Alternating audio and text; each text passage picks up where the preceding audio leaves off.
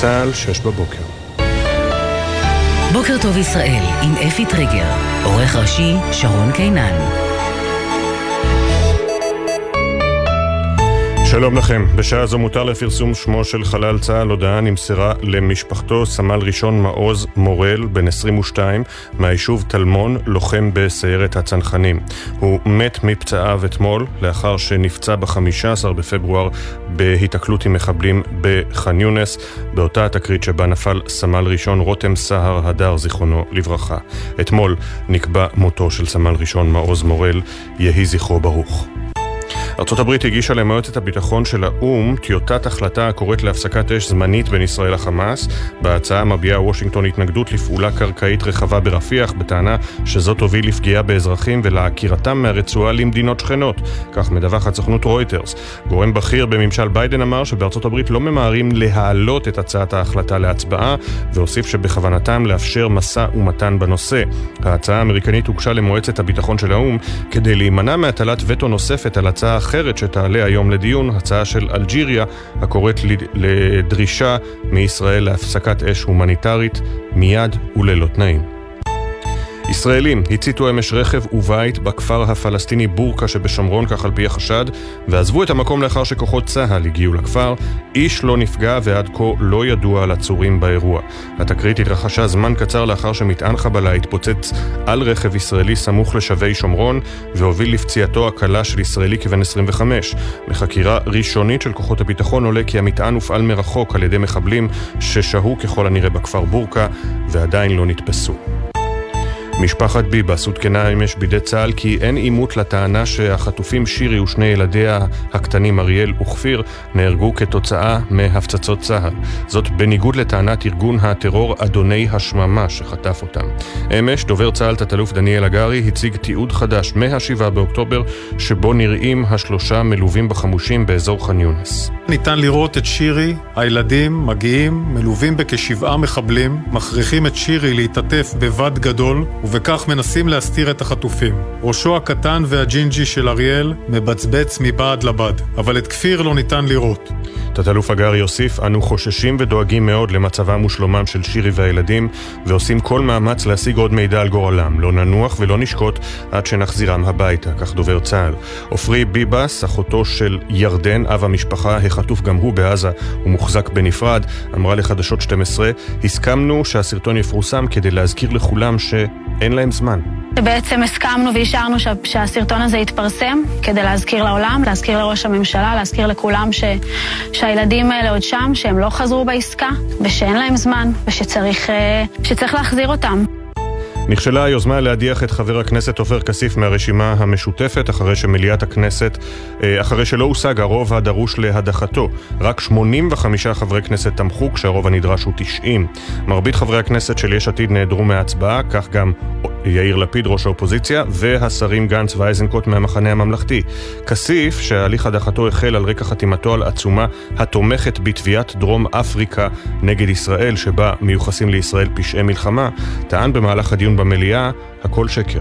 רק בעולם בו אמת היא שקר אפשר להציג את חתימתי על עצומה שמטרתה המוצהרת היא הפסקת האלימות כתמיכה באלימות. גם הטענה כאילו דרום אפריקה היא שליחת חמאס אינה עומדת במבחן לוגי בסיסי הקיצוץ הרוחבי של 13% בכל משרדי הממשלה נכנס היום לתוקף, זאת בעקבות האיחור בהגשת התקציב המתוקן לכנסת על ידי משרד האוצר. הקיצוץ הרוחבי יהיה בתוקף עד שיאושר תקציב המדינה החדש בשלוש קריאות, ככל הנראה בתחילת מרס. המשמעות היא שמשרדי הממשלה לא יכולים מהיום לאשר תקציבים חדשים ללא אישור חריג מהכנסת. חברת פרימיום המייבאת ומשווקת את מוצרי קינדר, נוטלה ופררו רושה הודיעה לקמעונאים כי מחירי מוצריה יעלו ב-1 במאי בשיעור של כ-6% בממוצע. הצעד בוצע על אף איומי שר הכלכלה ניר ברקת לבייש פומבית את החברות שיעלו מחירים ולפרסם את שמותיהן ברשימה שחורה. בכך מצטרפת פרימיום לשורה של חברות שהעלו את מחירי מוצריהן בתקופת המלחמה. ליגת העל בכדורגל, מכבי תל אביב הביסה אמש 5-1 את מכבי נתניה במסגרת המחזור ה-22 בליגה. עידו שחר כבש צמד, רוי רביבו, גבי קניקובסקי ומילסון הוסיפו שער כל אחד, וכעת הצהובים מתל אביב עם מאזן נקודות זהה לזה של מוליכת הטבלה האלופה מכבי חיפה, 49 לכל אחת. מזג האוויר, גשם מקומי צפוי בצפון הארץ ובמרכזה, מהערב הגשם ייפסק בהדרגה והטמפרטורות תהיינה רגילות לעונה.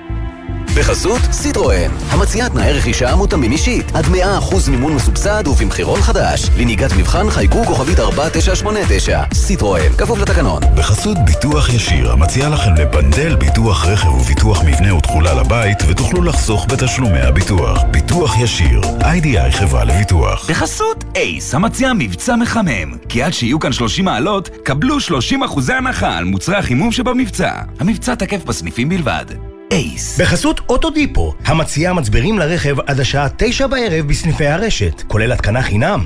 כי אין סיבה לשרוף את שישי במוסך. אוטודיפו. בוקר טוב ישראל עם אפי טריגר. שש ושש דקות, גלי צה"ל, יום אה, שלישי, 20 בפברואר 2024, י"א באדר א', תשפ"ד. גם הבוקר אנחנו פותחים עם חלל צה"ל, ששמו מותר לפרסום אחרי שהודעה נמסרה למשפחתו. זהו סמל ראשון מעוז מורל, בן 22, מהיישוב טלמון. אה, דורון קדוש, כתבנו לענייני צבא וביטחון, מצטרף אלינו. שלום דורון. שלום אפי, כן, לפני מספר דקות דובר צה"ל התיר לפרסום את שמו של חלל צה"ל שהודעה נמסרה לבני משפחתו. סמל ראשון מעוז מורל, בן 22 מהיישוב טלמון בבנימין, לוחם בסיירת צנחנים. אתמול אפי הוא מת מפצעיו לאחר שנפצע בשבוע שעבר, ב-15 בפברואר, בקרב בדרום רצועת עזה. מה שאנחנו יכולים לספר אפי על הקרב הזה זה שהיה מדובר בהיתקלות מול מחבלים באזור מערב ח'אן יונס סביב בית החולים נאסר, לא רחוק ממרחב בית החולים, כמה מאות מטרים ספורים ממנו. באותה תקרית נפל סמל ראשון רותם סער הדר, זיכרונו, לבר... זיכרונו לברכה, מסיירת הצנחנים, חברו לצוות של מעוז מורל, ומעוז, זיכרונו לברכה, נפצע אנושות באותה תקרית יחד עם כמה לוחמים נוספים שנפצעו גם הם באותה היתקלות מול המחבלים. בימים האחרונים הוא טופל, אושפז בבית החולים סורוקה בבאר שבע, מצבו הוגדר אנוש, הלך והידרדר ככל שעברו הימים, ואתמול כאמור מת מפצעיו. נגיד אפי שעד כה 237 חללי צה"ל נפלו בקרבות ברצועת עזה. מתחילת התמרון הקרקעי, במותם ציוו לנו חיים. אכן, ואמן. תודה דורון. בואו נמשיך לעניין אה, ששלט אתמול בכותרות גם הבוקר. צה"ל עדכן את אה, משפחת ביבס שאין כל עימות לטענה לכך ששירי וילדיה כפיר ואריאל אה, נהרגו בתקיפות צה"ל. טענה ששבה ופורסמה אתמול בעזה במקביל לתיעוד החדש מה-7 באוקטובר. דורון. נכון, תראה, בתיעוד עצמו מ-7 באוקטובר, מהשעות הראשונות שלאחר החטיפה, רואים כיצד בני משפחת ביבס, אה, לפחות שלושה מהם, כלומר אה, שירי והילדים כפיר ואריאל, נמצאים בחיים בשעות שלאחר החטיפה, מה שאומר שבניגוד לשמועות כאלה ואחרות, הם הגיעו לרצועת עזה כשהם בחיים, אבל כן צריך להגיד, אפי, שמדובר על תיעוד מלפני יותר מארבעה חודשים. מאז אנחנו לא יודעים מה עלה בגורלם, ומאז עלו טענות כאלה ואחרות, ואפילו דובר צה"ל בעצמו, תת-אלוף דניאל הגרי, אמר אתמול בהצהרה שלו באופן מפורש, אנחנו חוששים לחייהם ולגורלם של בני משפחת ביבס, והדברים האלה כמובן נאמרו גם לבני המשפחה.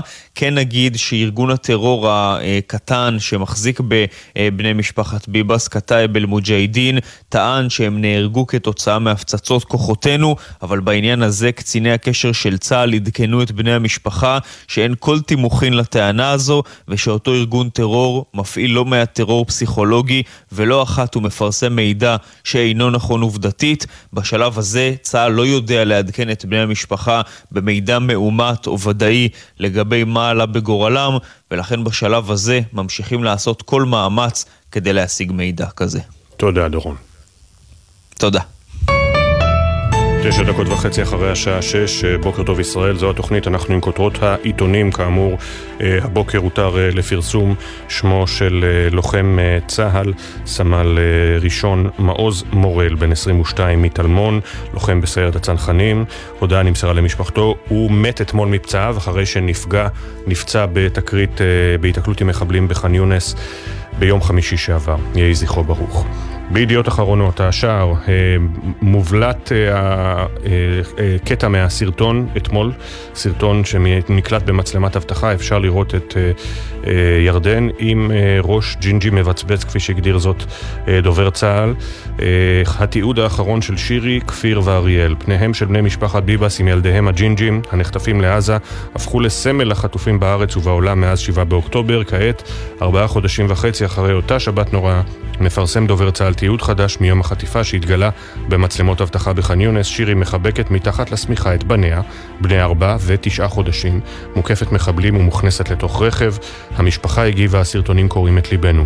ליאור בן עמי כותב, אימא ושני לבבות קטנים מובלים אל האפלה. כך הוא כותב, אלוהי הביבסים, אלוהי שני ילדים נעלמים, עזור לנו להבין בבקשה כי תקופה ארוכה מדי אין לנו תשובה.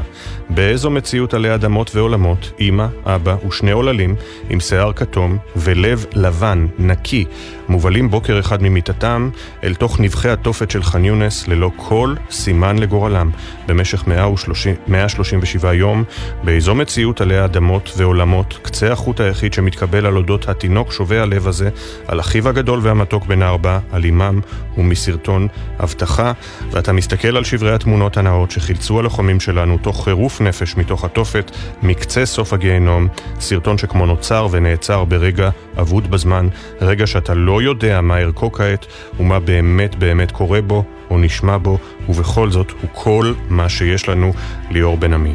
עוד בשער של ידיעות אחרונות, מאבק האימהות השכולות. מראשית המלחמה נשאב והוקפא זרעם של אה, 117 חיילים ו-11 אזרחים שנפלו. ברגע ששמעתי שרז מת, מיד חשבתי על ההמשכיות. לא ייתכן שלא יישאר לי זכר ממנו, אנחנו חייבים להגשים את החלום אה, שלו להיות אבא, אומרת מירי, אמו של רב סמל במילואים רז אבולעפיה, שנפל בקרב ברצועה בגיל 27. נינה פוקס מביאה את הסיפור בעמוד 10. אה, מאמרי פרשנות, סימה קדמון כותבת האמון מתערער, בן דרור ימיני משחקים באש, וסמדר פרי מבט לירושלים, כל זה בתוך ידיעות אחרונות. בישראל היום, הציטוט הלא מדויק מדברי דובר צה"ל בכותרת הראשית, חשש כבד לגורלם. קרובי המשפחה על הסרטון אומרים, לשים את הילדים כתנאי ראשון בכל עסקה. בחזית הצפונית ישראל תקפה בעומק לבנון מחסני אמצעי לחימה בתגובה לשיג... לשיגור כטב"ם של חיזבאללה שהגיע לאזור טבריה. אה, קרני אלדד כותבת על הסרטון, האימה שלא נותנת מנוח לעם שלם, סמל התום מול שיא הרוע. שירי ביבס וילדיה לא לבד ברחוב בעזה שבו צולמה עם ילדיה, ולעולם לא תהיה. יש עם שלם של אריות מאחוריה, עם שנלחם כבר חודשים לשנות את המאזן של אותו יום נורא, כך קרני אלדד בישראל היום. מאמרי פרשנות, יואב, בן, יואב לימור, סליחה, יואב לימור כותב עמדת בן גביר תתסיס את הר הבית, שירית אביטן כהן כותבת כסיף נשאר, לאן נעלמו גנץ ואייזנקוט, נדב שרגאי קורא להשאיר את השד הדתי בבקבוק. אין טעם לסגור בפני כלל ערביי ישראל את הר הבית ולדחוף אותם לעבר ארגוני הטרור, כותב שרגאי בעמוד 5.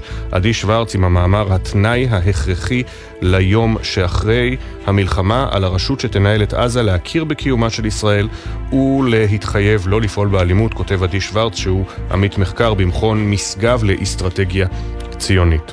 עוד בשער של ישראל היום, לשנה הבאה בירושלים נחשפה ההתכתבות המרגשת בין uh, נתן שרנסקי, לשעבר אסיר ציון, השר לשעבר, יושב ראש הסוכנות לשעבר, לבין uh, נבלני, uh, אלכסיי נבלני, שביום שישי דווח כי מת בכלא, וגם דילמת דגניה, עידן אבני מספר שהכנרת קרובה למצב שיאפשר את פתיחת סכר דגניה, אך ברשות המים מעדיפים להימנע מכך. הגענו אל העיתון הארץ, כאן הכותרת הראשית היא בעצם ממאמר הפרשנות של עמוס הראל, והתמונה היא מהסרטון שפרסם אתמול דובר צה"ל, וכך הכותרת, פרסום התיעוד של משפחת ביבס נועד ללחוץ על חמאס, אך נראה כי ערכו המעשי לקידום המשא ומתן אינו משמעותי. בתיעוד נראים חמושים מובילים את שירי ואריאל בן הארבע בח'אן יונס ב-7 באוקטובר. דובר צה"ל אומר חוששים מאוד לשלומם, חייל נהרג בדרום הרצועה. מתחת לקיפול בהארץ, שער הכניסה יצא ממקומו, פנסי תאורה הופלו, כבישים נהרסו, מדרכות נשברו וגינות נהיו חלקות בוץ. בצפון מלינים על התנהלות החיילים שמזיקה לשטחי היישובים ולבתים עצמם. יניב קובוביץ' מביא את הסיפור המאוד רגיש הזה בעמוד 7 אה, בעיתון אה, הארץ. זו לא פעם ראשונה שאנחנו רואים את זה, הפעם זה גם מובלט בשערו של העיתון, זה דווח גם בעיתונים אחרים. על כך שלא כל החיילים שנמצאים ביישובים בצפון מקפידים על, אה, נאמר בעדינות, סדר וניקיון ועל התנהלות אה, אה, ראויה מול הרכוש שנשאר מאחור. אז זה בעמוד 7 בעיתון הארץ. אתם יודעים מה? כיוון שזה באמת קצת כואב בלב, בואו נראה את תגובת דובר צה"ל שבוודאי נמסרה בתוך העיתון. מדובר צה"ל נמסר בתגובה. כחלק ממשימת ההגנה על מרחב הצפון והיישובים, כוחות צה"ל פועלים במרחבים צמודי הגבול, ובתוך כך גם בשטחי היישובים ושטחי החקלאות. בשבועות האחרונים ביצע צה"ל ארגון של הכוחות בשטח כדי למזער נזקים לרכוש אזרחי וכדי לצמצם את הפגיעה ככל הניתן ביישובי הצפון כתוצאה מפעילות הכוחות.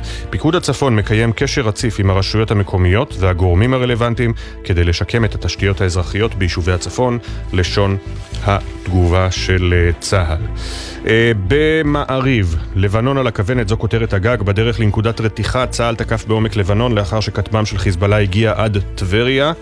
הלב שלנו נשבר, זה ציטוט מתגובת אה, משפחת ביבס על הסרטון אתמול. יעקב פרי, ראש השב"כ לשעבר, כותב, דרושה פשרה לגבי ההחלטה, ההחלטה של ראש הממשלה להגביל עליית ערביי ישראל להר הבית בתקופת הרמדאן. הדוקטור לירז מרגלית כותבת ערך תודעתי על הסרטון. לתמונות שפורסמו אין ערך מודיעיני משמעותי, היא כותבת, אבל יש להן ערך תודעתי גדול. הן חסרות ערך מודיעיני, כיוון שמדובר בסרטון מה-7 באוקטובר, אבל בהחלט יש לו ערך תודעתי, כיוון שהסרטון מראה בצורה מאוד ברורה את המפלצתיות של חמאס. עוד בשער של מעריב, היית הטוב מכולם, סמל ראשון סימון שלומוב, זיכרונו לברכה, בן 20 מקריית ביאליק, חייל בודד שעלה ארצה מקזחסטן, נפל אה, בקרב בדרום רצועת עזה, אמו תגיע לישראל כדי להשתתף בהלווייתו. בג'רוזלם פוסט, העיתון לדוברי השפה האנגלית, אה, התמונות של כפיר ואריאל מהשלטים של מטה החטופים בשער אה, בחרו שלא להראות אה, תמונה מתוך סרטון הוידאו אה, ובפינה השמאלית העליונה, בפינת Bring them home, להחזיר אותם הביתה, הבוקר תמונתו של אלכסנדר טרופנוב, סשה טרופנוב כפי שקוראים לו, מכריו, בן ה-28 שנחטף מביתו בקיבוץ ניר עוז. Uh, מתחת לקיפול בג'רוזלם פוסט, כנסת fails to קובל 90 votes to impeach חדש, חדש MK עופר כסיף. הכנסת uh, נכשלת במאמץ לקושש 90 קולות כדי להדיח את uh, חבר הכנסת עופר כסיף. vote splits both coalition and opposition. ההצבעה פיצלה או, או גרמה לעימותים גם בקואליציה, גם באופוזיציה. יתד נאמן, אה, העיתון אה, של אה, דגל התורה, בתוך יהדות התורה, ואנחנו נמצאים בדיוק שבוע לבחירות המקומיות, לכן זה גם הנושא בכותרת, מרנן ורבנן, חברי מועצת גדולי התורה וראשי הישיבות הקדושות שליטה, בקול קורא לכל העדות והחוגים לתמוך ולהצביע לרשימת דגל התורה שבכל מקום, וברשימות שבהן נציגים מדגל התורה, או רשימות שדגל התורה תומכת בהן. זו שעה שהאחריות כבדה שבעתיים, ערב בחירות וכל אחד חייב לבחור היכן הוא מתייצב, או בהר גריזים, או בהר עיבל, או ברוך אשר יקים, או חלילה להפך, על כפות המאזניים עניינים של חיזוק והעמדת הדת על תילה, ומאידך סכנה של עקירת הקדוש והיקר לנו. כל התומך ברשימות דגל התורה, הרי הוא בכלל ברוך אשר יקים את דברי התורה הזאת. יתד נאמן בשער, אה, עם כבר הפנים אל הבחירות לרשויות המקומיות. נזכיר נזכיר מהיום, אה, חיילים אה, ואנשי אה, מילואים, חיילים ואנשי כוחות הביטחון, יכולים ומוזמנים להצביע במעטפות כפולות בבסיסיהם. פנו אל קצין הבחירות הייעודי בכל יחידה ויחידה. אנחנו בהמשך נחזור גם עם כותרות עיתוני הכלכלה וסיפורים מהרשת.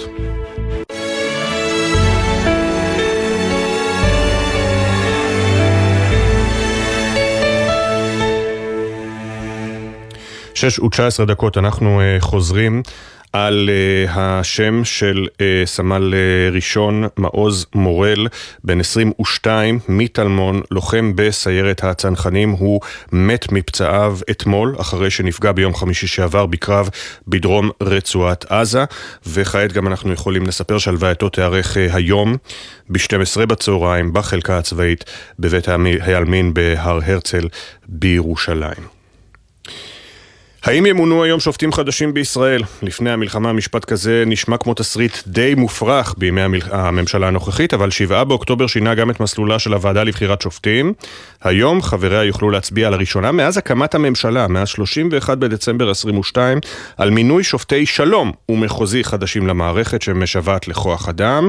אין הסכמה סופית על המועמדים ולכן עדיין מוקדם לחגוג, ובכל זאת מה כן צפוי היום בישיבה? אה, למיטב ידיעתנו, כתבתנו לענייני משפט תמר שונה משלום. שלום אפי, כן, הוועדה לבחירת שופטים תדון היום במינויים לערכאות הנמוכות ולראשונה מהקמת הממשלה תוכל גם ממש להצביע על מינוי שופטים כי חלפו יותר מ-45 יום מפרסום שמות המועמדים ברשומות. האם זה יקרה? זה כבר עניין אחר. בסדר היום של הוועדה בחירה של בין 20 ל-30 שופטי מחוזי ושלום במחוזות הצפון וחיפה, לא נושא שנוי במחלוקת כמו שיטת הסניוריטי והמינויים הרגישים לעליון, ועדיין יש פערים בין שר המשפטים לוין והמחנה שלו, לבין השופטים, לשכת עורכי הדין ונציגת האופוזיציה אלהרר. כרגע אין רשימה סופית של מועמדים להצבעה, תשעת חברי הוועדה יצטרכו להגיע להסכמות בשלוש שעות הדיון, ויש גורמים שלא שוללים את האפשרות שהישיבה תנהל ללא מינויים כלל, או עם מינוי של שופטים ספורים. אותם גורמים מקווים שכן יהיה ניתן לגשר על המחלוקות, כי כמעט שנתיים לא מונו שופטים חדשים, והעומס במערכת המשפט הולך וגובר כשהיא פועלת במחסור של עשרות שופטים. אבל גם אם ייבחרו היום שופטים, זה רק צעד ראשון. בשבועות הקרובים הקרובים תארך ישיבה על המינויים למחוז הדרום, שם הפערים בין שני המחנות בוועדה משמעותיים הרבה יותר, ומינוי נשיא קבוע ושני שופטים לעליון לא נראה באופק. תודה, תמר שונמי, כתבתנו לענייני משפט. אנחנו עם כותרות עיתוני הכלכלה ועוד אה, עדכונים מהרשת. נתחיל בממון שלישי, המוסף אה, של, של אה, ידיעות אחרונות. בסרט הזה עוד לא היינו, כתבת השער מטל שחף ובנימין טוביאס. כולם מדברים על התוכנה החדשה והמדהימה של חברת OpenAI, שיודעת להפיק תוך רגע סרטוני וידאו מרהיבים לפי כל בקשה. עכשיו צריך לנתח את היתרונות לעומת הסכנות הגדולות, מפייק ניוז, דרך הטיית תוצאות הבחירות.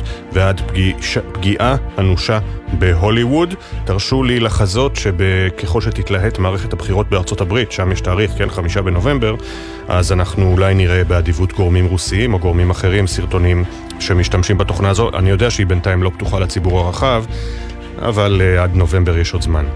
עוד בממון של ידיעות אחרונות, רוצים לטוס בחג הפסח? זה יעלה הרבה יותר, כותבת איריס ליפשיץ קליגר, טרמינל אחת עדיין סגור, והאגרה הגבוהה שמשלמות חברות הלואו-קוסט, שנאלצות להמריא מטרמינל 3, מגולגלת למחיר הכרטיס שהתייקר השנה ב-25%. מספרי הנוסעים הנמוכים, כ-40% פחות מהימים טרום המלחמה, מפחיתים את הסיכוי לשינוי בקרוב, דבר שעלול להפוך את הקיץ שלפנינו לאחד היקרים בשנים האחרונות. מירב קריסטל מספרת שפלאפון לא מסתפקת בסלולרי, שים לב אלון, פלאפון תמכור מקררים ותנורים תחת מותג חדש, פלאפון הום.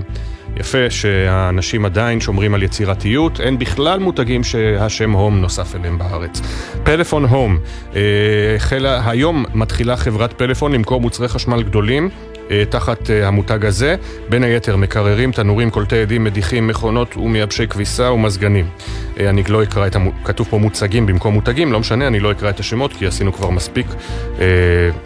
פרסומת. נעבור לכלכליסט, כותרת ראשית, בלעדי לכלכליסט המספרים בהייטק לא משקרים, אחד מכל חמישה סטארט-אפים שגייסו נאלץ להפחית את שוויו, מדווחת סופי שולמן. נתונים של חברת הערכות השווי S-Cube חושפים כי 35% מהסטארט-אפים שגייסו כספים ב-2023 לא הצליחו לעשות זאת בשווי גבוה יותר מהגיוס הקודם. אם מוסיפים לאלה את הגיוסים שבהם השווי לא נקבע כבר, לא נקבע, כבר מגיעים לכמעט מחצית מהם. בשנת 2022 השיעור עמד על 10% בלבד, ב-2023 35%. אה, המספרים הנתונים המלאים בעמוד 6 בכלכליסט. עוד ידיעה בלעדית, תוכנית מהפכנית של מנהל התכנון תחלק את הארץ ל-25 אזורי תכנון חדשים, מדווח עמיתי גזית. מטרת המהלך התכנוני לייצר תכנון אזורי המותאם לתנועת התושבים ולזנוח את השיוך ההיסטורי של הערים לאזורים. המכשול, ראשי הערים ייאלצו לוותר על השאיפות התכנוניות שלהם. אמ, איפה יוסי? שואל אמיר קורץ בעמודים 4-5 בכלכליסט וגם בשאר. איפה יוסי? הוא מתכוון ליוסי שלי.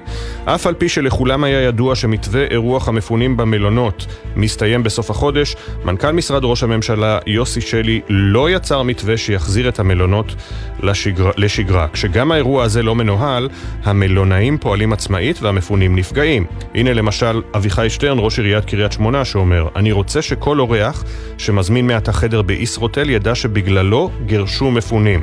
וליאור אביב, מנכ"ל ישרוטל, אומר לכלכליסט, לא הייתה ברירה, היינו חייבים להיערך לחג הפסח ולמכור חדרים, אנחנו חייבים לדאוג לעצמנו. אה, ונזכיר, לא נזכיר, אלא גם נציין שבישראל היום, שמעון יאיש מראיין את מנכ"ל רשת ישרוטל ראיון אה, נרחב, שמגיב לסערת פינוי המפונים מהמלונות, בואו נראה מה הוא אומר שם. לא משאירים אותם לבד, נמשיך לדאוג להם. אה, יממה לאחר התרעומת על כך שמפונים מצפון הארץ התבקשו לעזוב בתי מלון באילת ולעבור לאחרים, מנכ"ל רשת ישרוטל מגיב לטענות. בשביל להתכונן לעונת התיירות הקרובה ביקשנו מהם בסך הכל לעבור לבתי מלון שנמצאים במרחק של 50 מטר מהמקום שבו הם נמצאים כעת, אה, כך אה, בכלכליסט. הנה אנחנו מגיעים אל גלובס, המלחמה בעזה אה, שלחה את נתוני הצמיחה לשיא שלילי.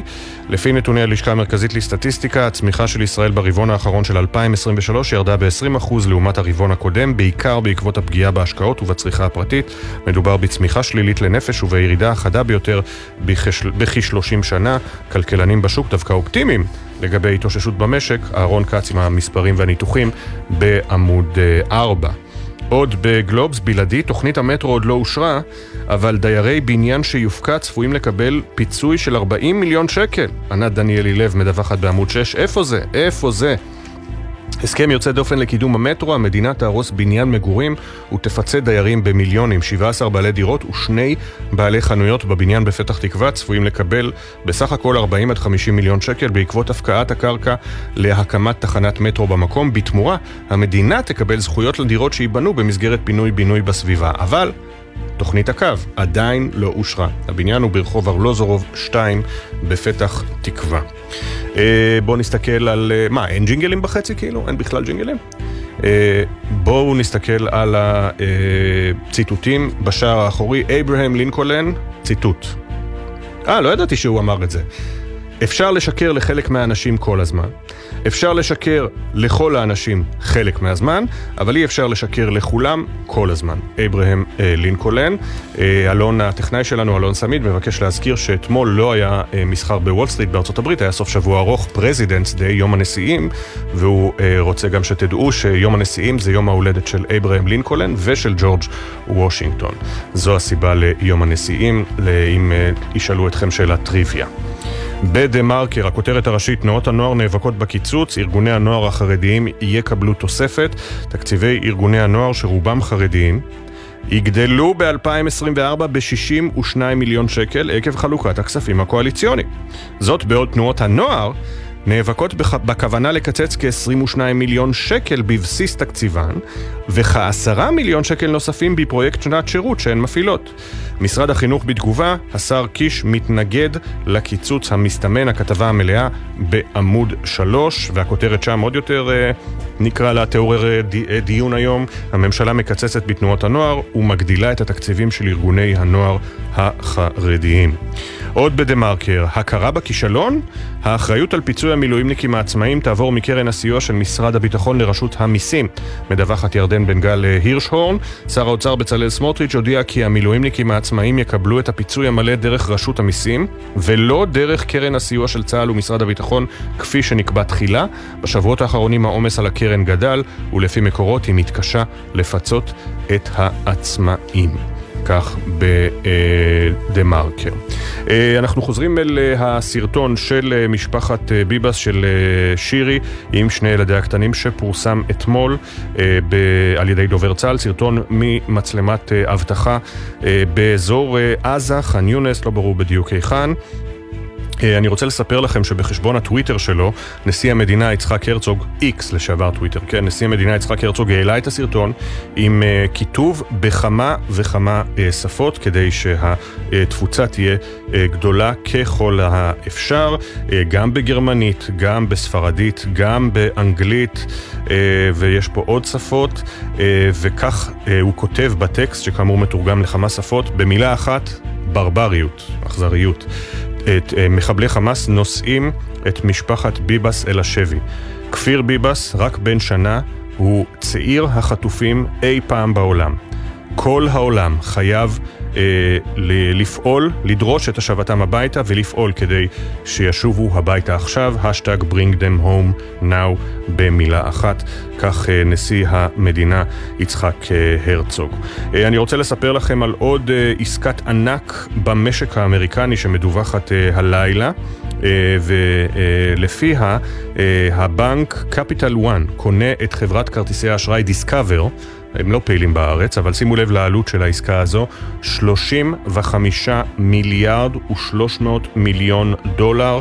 אה, זו עלות הרכישה. קפיטל 1 הודיע שהוא רוכש את אה, השירותים הפיננסיים, חברת השירותים הפיננסיים דיסקאבר, תמורת 35 מיליארד ו-300 מיליון דולר בעסקה שכולה מניות, אה, וכך קפיטל 1 הופך לבנק הרביעי בגודלו בארצות הברית.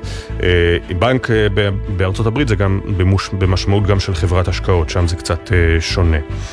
לפני שנצא להודעות, אני רוצה לספר לכם שבמאמר המערכת של וול סטריט ג'ורנל שמופיע הבוקר, אה, הם יוצאים להתקפה על אה, הביקורת אה, המוסרית של גופים בעולם כלפי ישראל. The World's Moral Authorities on Israel.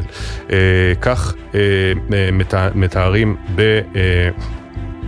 במאמר המערכת של וול סטריט ג'ורנל את הרשות הפלסטינית קטאר הוא נשיא ברזיל לולה, שכזכור אמר שישראל מזכירה לו את היטלר, אז כך uh, כותבים uh, בוול סטריט ג'ורנל, שזו חוצפה ממדרגה ראשונה, uh, ומדובר בניסיון להתחזות להומניטרים, כאשר לולה דה סילבה, נשיא uh, ברזיל, uh, שעוסק בפוליטיקה, uh, משווה את ישראל להיטלר, אבל באותה פסגה במינכן הוא נשאל לגבי המוות של אלכסנדר של אלכסי אלכסיי נבלני ברוסיה, זה לא הזיז לו. A citizen died in prison, I don't know if he was ill or had any issues, אומר נשיא ברזיל.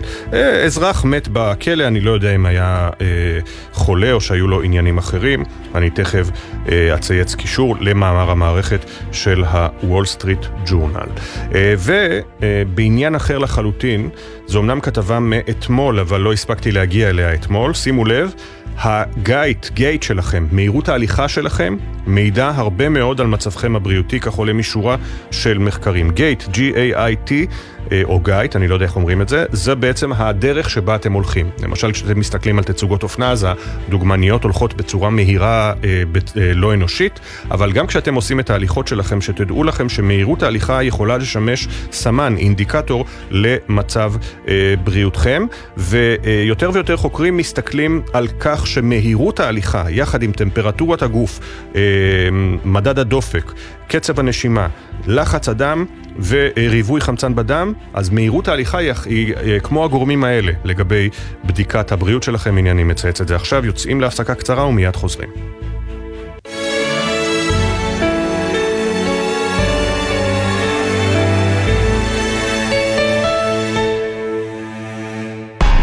אתם מאזינים לגלי צה"ל. מרתון ירושלים יוצא לדרך, והפעם סידרנו לכם גם הנחות ללילה במלון. מבצעים בלעדיים בבתי המלון לרצים ולמשפחותיהם. הריצה מאתגרת, אבל ההרשמה פחות. אז רוצו להירשם באתר מרתון ווינר ירושלים. והפעם רצים וגם ישנים. יום שישי, שמונה במרס, עם ישראל רץ, ביוזמת עיריית ירושלים, הרשות לפיתוח ירושלים ומשרד ירושלים ומסורת ישראל. שישי בערב, נרות השבת כבר דולקים, מפה לבנה פרוסה על השולחן, הסעודה מוכנה, אבל מאות כיסאות ברחבי הארץ נשארים רכים. עד לשובם של החטופים הביתה. גלי צה"ל מקדישה שעה בכל ליל שבת לסיפורים האישיים של החטופים, השירים שהם אוהבים וההקלטות בקולם, כאילו היו פה איתנו. אני מדמיינת אותו מדמיין מלא שהוא מנגן בגיטרה, עוצם את העיניים, מבחינתו הוא יושב מהמגבר והגיטרה, עושה מה שבא לו. התשמע קולי, שישי, שבע בערב, גלי צה"ל. עכשיו בגלי צה"ל, אפי טריגר, עם בוקר טוב ישראל. 634 כותרות. הותר לפרסום שמו של חלל צה"ל שהודעה נמסרה למשפחתו. סמל ראשון מעוז מורל, בן 22 מהיישוב טלמון, לוחם בסיירת הצנחנים. הוא מת מפצעיו אתמול, אחרי שנפגע בשבוע שעבר בהיתקלות עם מחבלים בח'אן יונס, בתקרית שבה נפל סמל ראשון רותם סהר הדר, זיכרונו לברכה. הלווייתו של סמל ראשון מעוז מורל תיארך ב-12 בצהריים בחלקה הצבאית בבית העלמין בהר הרצל.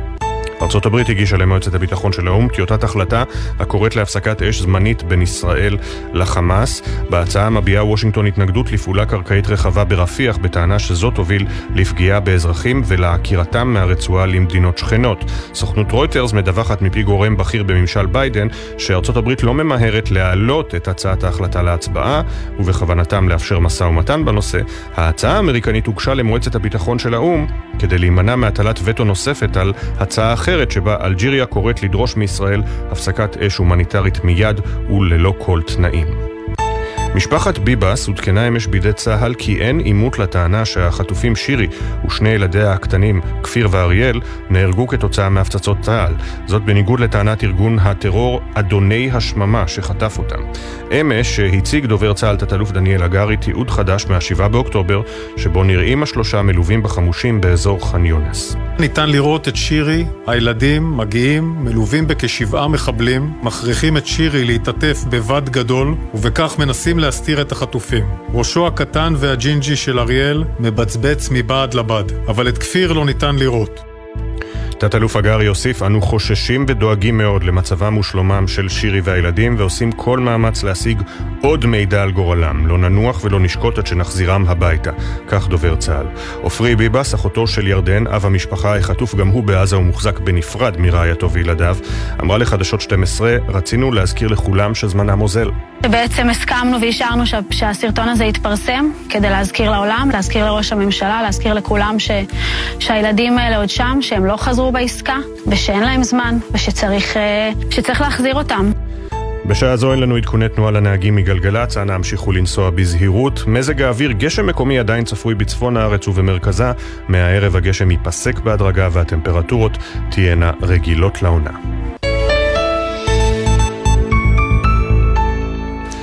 כמעט 6.37. סמל ראשון סימון שלומוב, לוחם בגדוד 202 בחטיבת הצנחנים, עלה לארץ מקזחסטן כדי להתגייס כחייל בודד ולהגשים את חלום הנעורים שלו. כמוהו היה גם חברו למכינה הקדם צבאית, בוריס דונבצקי, שעלה מרוסיה והתגייס לשריון. השניים גרו בקריית ביאליק ונפלו בקרבות ברצועת עזה בהפרש של חודשיים זה מזה. בוריס, זיכרונו לברכה, בדצמבר, סימון שלשום. כתבנו קובי מנדל מביא את סיפורם של שני החברים שעלו לארץ לבדם ונפלו באותה המלחמה. הם היו שני צעירים אשר בחרו לעזוב מאחור משפחה וחברים ולעלות לבדם לארץ. סמל ראשון בוריס דונבצקי אשר עלה מרוסיה וסמל ראשון סימון שלומוב שעלה מקזחסטן. צעירים כבני עשרים אשר הגיעו במסגרת פרויקט נעל"ה התחנכו בכפרי נוער, בוריס באלוני יצחק וסימון בכפר הנוער מאיר שפיה. וכשנפגשו לראשונה במכינת הראל, הם הפכו מהר מאוד לחברים קרובים. ישי חדד, מייסד ומנהל המכינה. והם היו חברים טובים וקשורים ממש, והם כל הטוב והיפה שיש בארץ שלנו, וכך צריך לזכור אותם, ולראות את הגיבורים האלה שמסרו את הנפש שלהם כפשוטו בשביל כולנו, מתוך uh, תחושת שייכות שלמה. המסלולים ששניהם בחרו היו מסלולים של לוחמים. בוריס היה לשריונר, סימון היה גאה בכומתה האדומה של החטיבה שעוד בצעירותו חלם להיות חלק ממנה. יורם פניאס, מנהל כפר הנוער מאיר שפיה, זוכר היטב את הדבקות הזו של סימון לקשור את גורלו עם לוחמי הצנחנים, עד שלבסוף הוא הוצב בגדוד 202. מסיים בגרות פה, הופך להיות גם מד"ץ בתקופה, זאת אומרת מדריך צעיר פה בכיתה י"ב של חבר'ה הצעירים, הולך למכינת הראל בירושלים, רוצה מההתחלה, מדבר על קרבי, האמא בהתחלה לא מסכימה, כי הוא ילד יחיד, בסוף היא חותמת לו, מגיע לצנחנים. שני הצעירים התגוררו בדירות שונות עם חברים בקריית ביאליק, עד שבחודש דצמבר האחרון בוריס נהרג בקרבות בצפון רצועת עזה. אלפים ליוו אותו למנוחות בבית העלמין בקריית שאול, שם היה גם סגן אלוף צפריר הר שושנים, אשר ספד ללוחם מחטיבה 401 של השריון. בוריס, עלית לארץ לבדך, השארת את ארץ מולדתך מאחור, ובחרת לעלות ולשרת בצבא ההגנה לישראל, למרות הקשיים, והתגייסת לשירות משמעותי כלוחם שריון בחטיבה 401, עוצבת גבות הברזל. עמדו בפניך אפשרויות רבות ומגוונות, אך בחרת לשרת כלוחם שריון, בעקבות סבא מיכאל, סבא רבא שלך. שני החברים, בוריס וסימון, אשר עלו לארץ בגפם, כי כל כך רצו להחיות ולחיות את חלומם, שני הלוחמים שהיו חיילים בודדים, אבל בעצם היו מוקפים בחברים אשר כל כך אהבו אותם, בוריס וסימון הותירו אותם לאחר נפילתם עם הזיכרונות הרבים. מכפרי הנוער, מהמכינה ומכל התחנות בחייהם בהן הגשימו את חלומותיהם. ועם נפילתם התנפצו גם, איך לא, כל החלומות שעוד נותרו, שלא יזכו עוד להגשים לעולם. שש וארבעים. בשעה הבאה נשדר כאן את הפרק הראשון בסדרת הכתבות שלנו, קולות המלחמה, על הבחירות לרשויות המקומיות בצל המלחמה. הבוקר, בפרק הראשון, תושבי הדרום יוצאים לקלפי והראש שלהם עדיין בשבת השחורה. כתבנו שי ישראל היה באופקים, הנה קטע מהקולות ששמע שם. שום דבר. הבחירות במרחק אור, שנות אור, זה לא מעניין. אנחנו חשנו את זה פה, ואני עדיין בטראומה. זה פצע שלא מגליד. אני פעם הייתי מעורבת בהכל. היום באמת לא. עם כל העצב שיש בי וכל הכעס. אין, אצלנו בשכונה אף אחד לא מרגיש את זה. ולא מדברים על זה, וזה לא מעניין אף אחד. מזל, את תלכי להצביע בבחירות האלה? שלא, אני לא הולכת להצביע. אנחנו נפגענו ממש חזק פה, השכונה שלנו.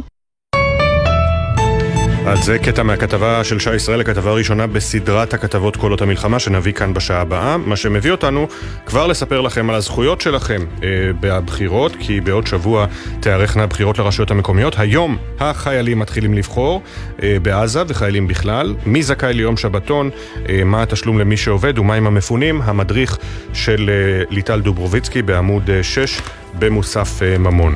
אז ביום שלישי בשבוע הבא, 27 בפברואר, הבחירות לרשויות המקומיות הן לא יתקיימו בכל הרשויות כרגיל, שכן ישנם יישובים שפונו, ובמקביל הן תיארכנה השנה גם באמצעות קלפיות שיוצבו בשטחי רצועת עזה, כדי לאפשר לחיילים ולמילואימניקים להצביע.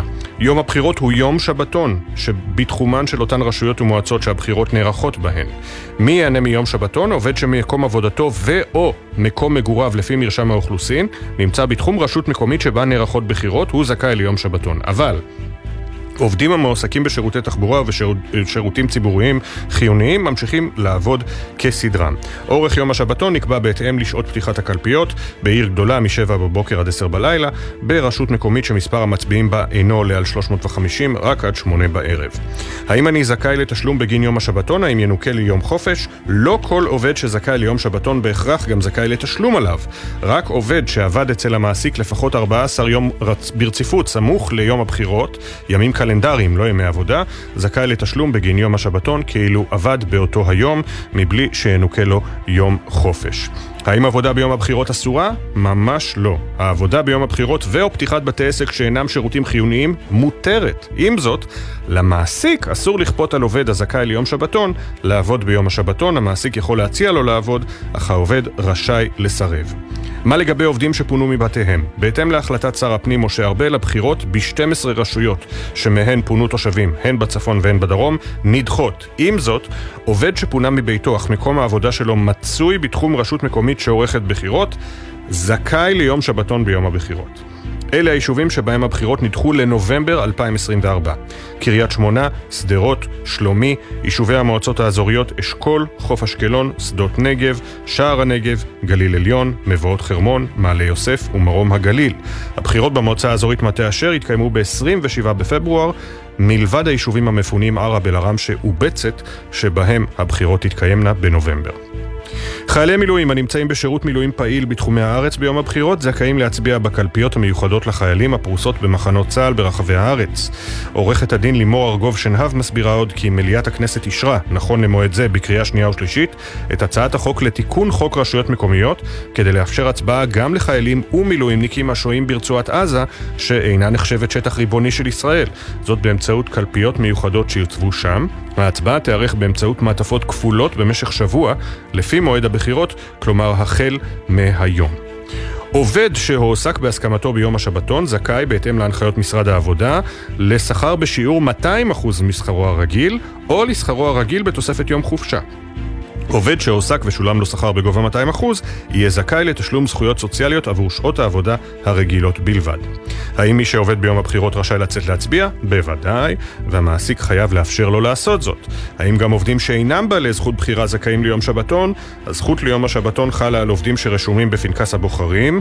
עובדים זרים בענפי החקלאות, התעשייה, הסיעוד, הבניין, המלונאות וההסעדה לא זכאים ליום שבתון וזכאים לשכרם הרגיל ביום זה. המדריך המלא כאמור בעמוד 6 במוסף ממון של ידיעות אחרונות, ואנחנו נחזור ונזכיר לכם, אה, אומנם אנחנו לא הניה בוקשטיין, אבל בכל זאת, אה, בחירות הן הזדמנות מצוינת לממש את זכותכם הדמוקרטית, בין אם אתם חיילים שלא היו בגיל הצבעה בבחירות לכנסת ב-1 בנובמבר 2022, וגם אם לא, וגם אם אתם מצביעים כל פעם, לא לשכוח להצביע הפעם אה, לרשות המקומית שבה אתם מתגוררים. אה, מי שמצביע, כידוע, משפיע.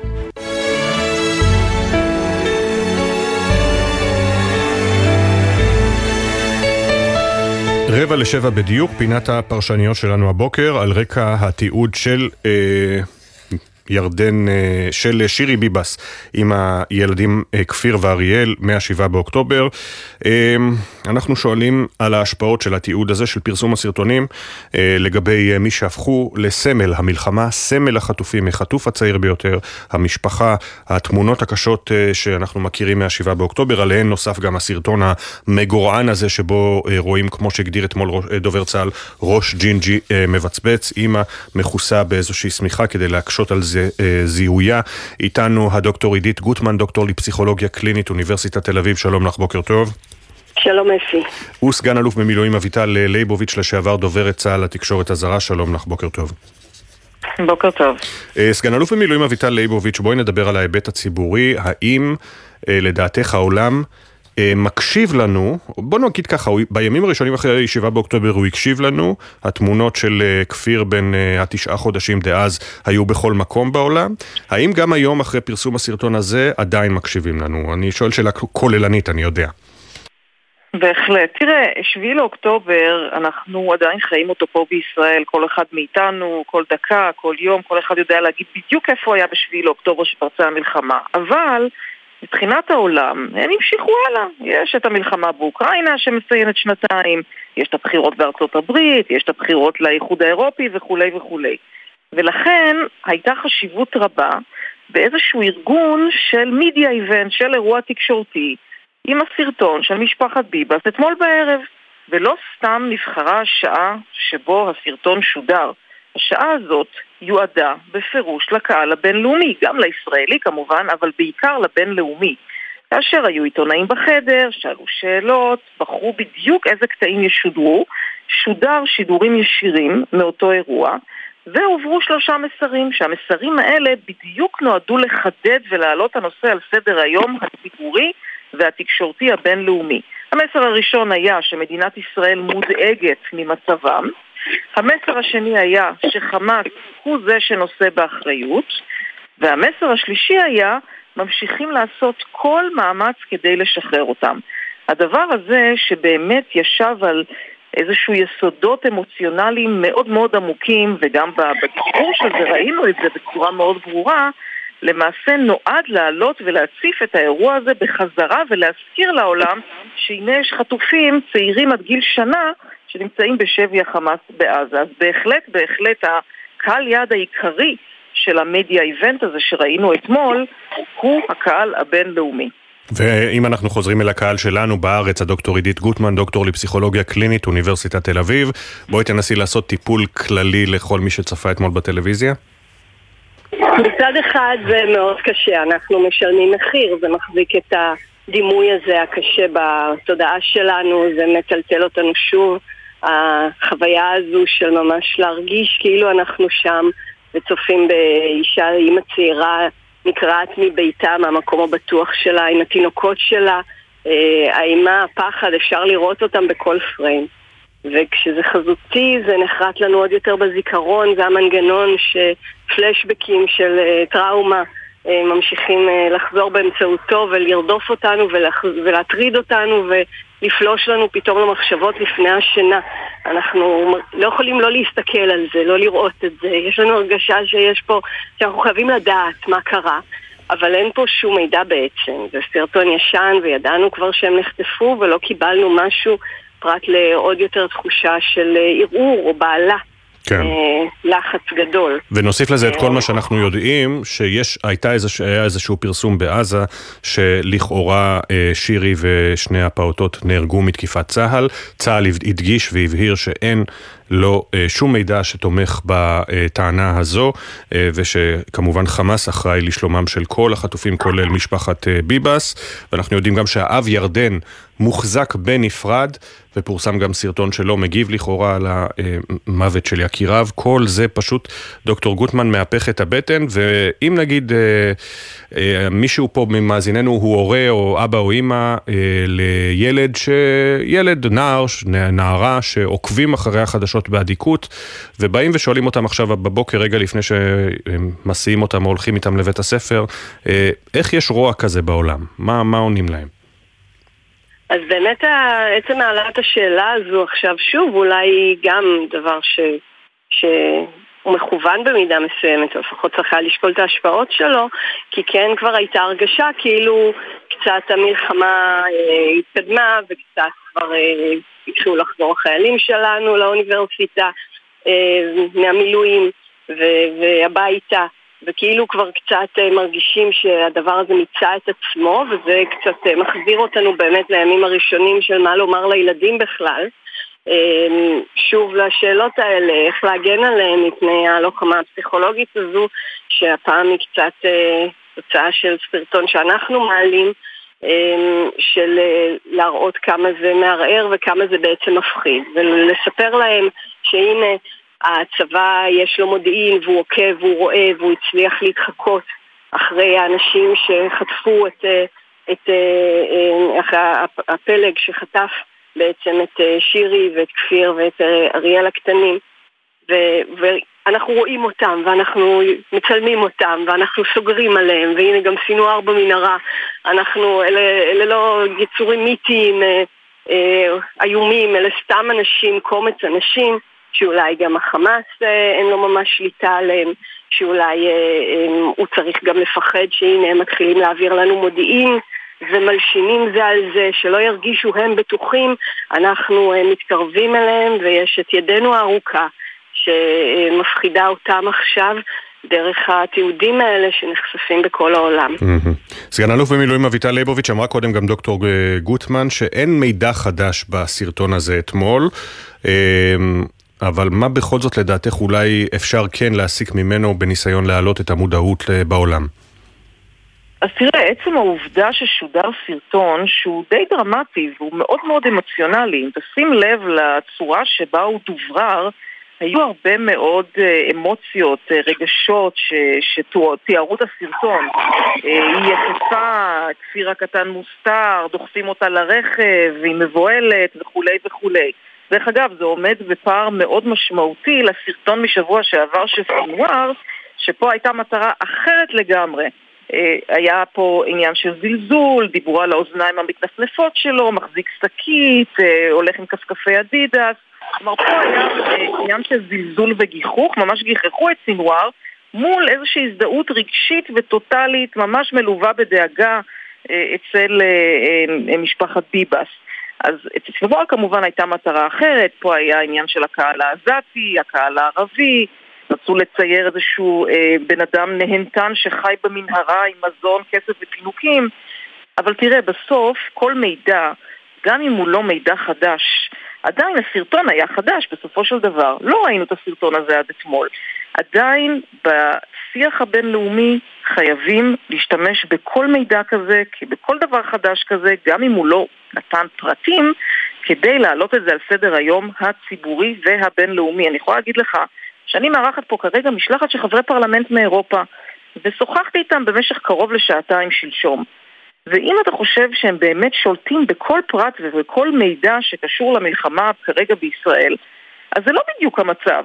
ולכן חשוב ההדהוד של הדבר הזה, ולכן מה שהצבא עשה בתור אירוע תקשורתי, מידיה איבנט, שבו הוא נתן את הנגישות לסרטון, ענה על שאלות באריכות, הוא מצוין כדי להמשיך ולהנכיח את האירוע ולהנגיש את המידע לזירה הבינלאומית. הזכרת את הסרטון של סינואר ואת ה... אה, נקרא לזה הטרמינולוגיה השונה אה, בסרטון של משפחת ביבס הרגש, בסרטון של סינואר הלעג, התיאור הגופני המלעיג, ובכל זאת את מוצאת איזה משהו, אה, נקרא לזה, מקשר בין שניהם עד כמה שזה נשמע מוזר? כן, גם פה, גם מזה עשו מידיה איבנט, גם פה בחרו את השעה שהיא יותר נוחה לקהל העזתי ולקהל בעולם הערבי. אז בכוונה הסיפור הזה נבחר, לא סתם לקחו את השעה שמונה וחצי בערב. בנוסף, היה פה מסר שמאוד חשוב לישראל להסביר. בעוד שאתם, תושבי עזה, נמצאים באוהלים וחיים מכל מיני אה, אוכל הומניטרי כזה או אחר, הסינואר והמחבלים האחרים מחמאס נמצאים ב, אה, מתחת לאדמה, מוגנים עד כמה שניתן, וחיים בפינוקים. כלומר, עליהם אה, הם דואגים, ומכם לא אכפת להם. בנוסף, יש פה איזשהו מסר נוסף שהוא לא פחות חשוב לקהל הישראלי. מה למעשה אה, אמר הסרטון על, של סינואר? הוא אמר לקהל הישראלי, תראו, צה"ל בכיוון הנכון, אפשר לסמוך עליו. לאט לאט צה"ל סוגר על מחבלי חמאס. ולכן זה גם מוסגר בצורה די דרמטית, אם אתה זוכר, היה בילדאפ של הסיפור הזה, כלומר שעות mm-hmm. לפני ידענו שעוד מעט אנחנו נלך ונחשף לסרט הזה. ככה שבהחלט הסיפור של סינואר היה לו את הקהל יעד שלו, אבל מסרים אחרים, וזה באמת אה, הדבר שנמצא במשותף בין שני הסרטונים. הדוקטור עידית גוטמן, איזה מסרים את זיהית בסרטון של סינואר, בעצם פרסומו כמובן? אז באמת החוויה שאתה מתועד ושרואים אותך ושאתה, ואולי זה קצת בעיכוב כמו בסרטון של, אה, של שירי והתינוקות אבל אה, אה, לא בסרטון של סינואר, אנחנו, אנחנו שם, אנחנו כבר יודעים איפה הייתם, אנחנו מתחקים, מתחקים אחרי אה, העקבות שלכם. אה, אתם אה, לא תצליחו לחמוק, אנחנו יודעים איך אתם נראים ולאן אתם הולכים ויש את מי שמבין אותנו במידע הזה ואנחנו, יש לנו את אורך הרוח והסבלנות. יש פה באמת הסתה של המיקוד, פחות לדבר על הקורבנות בעזה והמצוקה של האוכלוסייה שם. אה, וכן לתת איזושהי אה, שליטה שלנו בסדר היום הציבורי.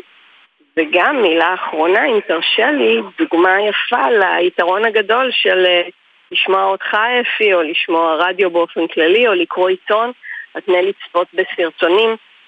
ילדים בוודאי, אבל גם מבוגרים שנחשפים לתכנים קשים, כמו הסרטון שראינו של החטיפה, הם פגיעים יותר, וכשזה כתוב או כשזה נאמר, כשזה מתווך דרך מילים, הנזק הוא פחות משמעותי והתוכן בשורה התחתונה הוא לא פחות אפקטיבי או, או אינפורמטיבי. אז uh, לכו על רדיו. יש לנו פחות מדקה, אני רק רוצה לשאול אותך שאלה קצת קשה לסיום, הדוקטור, אה, הדוקטור עידית גוטמן, וזה... אה, האם כפסיכולוגית קלינית וחוקרת אקדמית כבר התחלתם לחשוב את ועמיתייך על איך חוקרים את ההשפעה הפסיכולוגית של מה שעבר עלינו ב-7 באוקטובר ומאז, או שבאמת אי אפשר אפילו גם לתחום את זה בתחום אחד? הדברים נעשים מהרגע הראשון. לפרופסור אה, אריאל כנפו נועם, יש פרויקט גדול שהוא מוביל מהאוניברסיטה העברית, גם חוקרים אחרים, גם אצלנו, אנחנו בעצם כותבים מחדש תחום שלא נעשה, של טראומה קולקטיבית מתמשכת ששודרה בלייב נגד אוכלוסייה אזרחית בכל מיני גילאים. אין אח ורע לטיפול שמתפתח תוך כדי תנועה, והנתונים בהחלט אה, נאספים בתקווה שהאנושות לא תצטרך אותם בשום מקרה אחר בעתיד. ועוד הרבה דברים שמן הסתם גם יבצבצו רק בעתיד הקרוב יותר, הרחוק יותר. תודה רבה לשתיכן, הדוקטור עידית גוטמן וסגן אלוף במילואים אביטל ליבוביץ'. אנחנו יוצאים להפסקה של פחות מדקה ואחרי השעה השנייה של בוקר טוב ישראל. אה, גם הפרטים על סמל ראשון מעוז מורל שמת מפצעיו, ויהיה איתנו אה, השר איתמר בן גביר, השר לביטחון לאומי. כבר חוזרים. בחסות איי דיגיטל, המציעה עסקת המרה trade-in על מחשבי מק. מחזירים את המק הקודם ומקבלים עד 2,700 שקלים לרכישת מק חדש. איי דיגיטל, כפוף לתקנון. בחסות פרמטון, מולטי ויטמין שוויצרי המכיל שילוב ויטמינים ומינרלים המסייע בשמירה על החיוניות. פרמטון, כי במיוחד עכשיו כולנו צריכים חיזוק. בחסות ביטוח ישיר, המציעה לכם ל bundle ביטוח רכב וביטוח מבנה ותכולה לבית ותוכלו לחסוך בתשלומי הביטוח. ביטוח ישיר, איי-די-איי חברה לביטוח. הלקוח. בחסות אייס, המציע מבצע מחמם. כי עד שיהיו כאן 30 מעלות, קבלו 30 אחוזי הנחה על מוצרי החימום שבמבצע. המבצע תקף בסניפים בלבד. אייס. אתם מאזינים לגלי צה"ל. עכשיו בווינר! אינטר נגד אתלטיקו מדריד ואיינדובן נגד דורטמונד בשמינית גמר ליגת האלופות. יודע מי תנצח? ייכנס לתחנה, לאתר או לנייד ותוכל להרוויח. כי אם לא תשלח... איך תיקח? יש sensation. אלכס לובנוב, בתשע בבוקר הקשר איתו ניתק, ואשתו מיכל, אמא של תום בן השנתיים, הייתה אז בחודש הרביעי להריונה. ארבעה חודשים אחרי מיכל כבר לקראת סוף ההיריון, ואלכס עדיין חטוף בעזה. הוא יודע שמחכה לו עוד בן, אני יודעת שהוא נאחז במחשבה הזאת מאוד. ותום? יש לו הרבה פעמים התקפים שהוא מתחיל להגיד הרבה פעמים אבא, אבא, אבא. הוא מבטא את עצמו בזה שהוא מתחיל לחפש אותו. אנחנו בעצם הולכים, מסתכלים על תמונה, נותנים נשיקות, ואז הוא נרגע עד הפעם. בפעם הבאה שהוא שואל עליו. גלי צה"ל, פה איתכם, בכל מקום, בכל זמן. עכשיו בגלי צה"ל, אפי טריגר, עם בוקר טוב ישראל.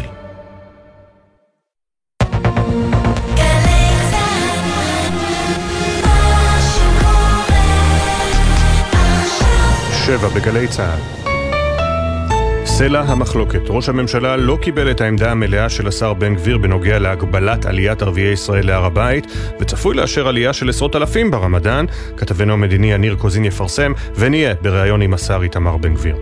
המשפחה שהפכה לסמל, ניתן לראות את שירי, הילדים, ראשו הקטן והג'ינג'י של אריאל, מבצבץ מבעד לבד. קציני הקשר של צה"ל עדכנו את משפחת ביבס כי אין עימות לטענה שקרוביהם נהרגו מהפצצות צה"ל. אמש פרסם דובר צה"ל תיעוד שלהם מתחילת המלחמה, ואמר כי יש אה, דאגה גדולה לגורלם.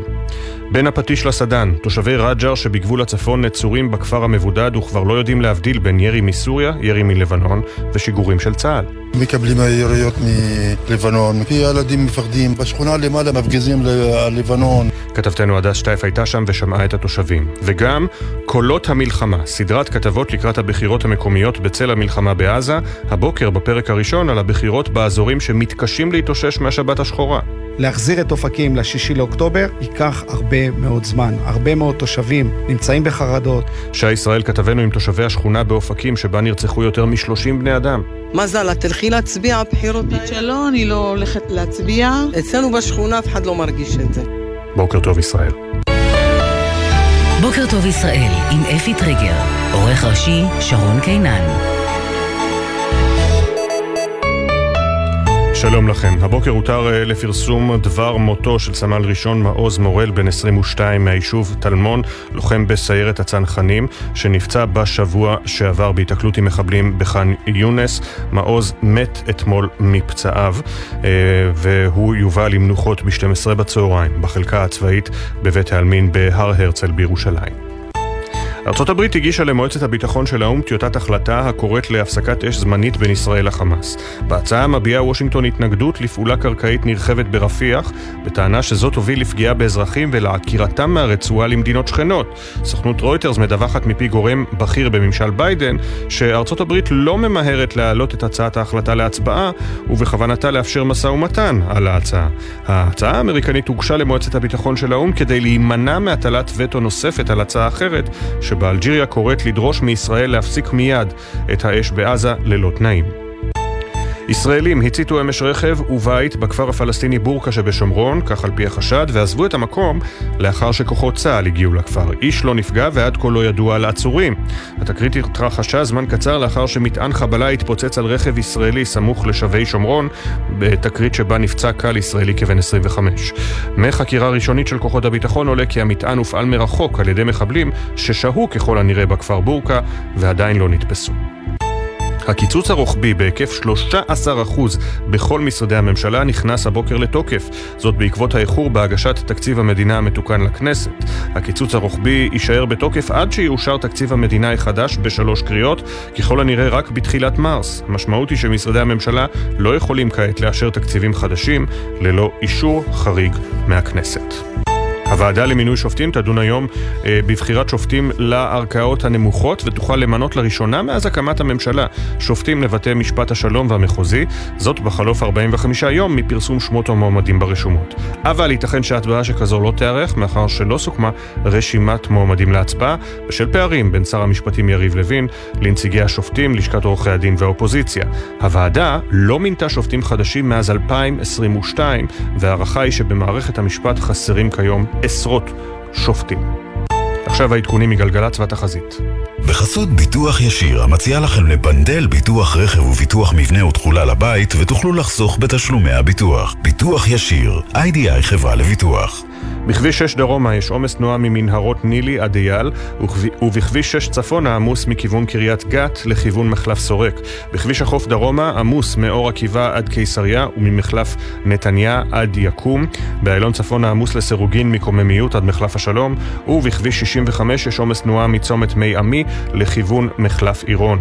מזג האוויר, גשם מקומי צפוי בצפון הארץ ובמרכזה. מהערב הגשם ייפסק בהדרגה והטמפרטורות תהיינה רגילות לעונה. בוקר טוב ישראל עם אפי טריגר.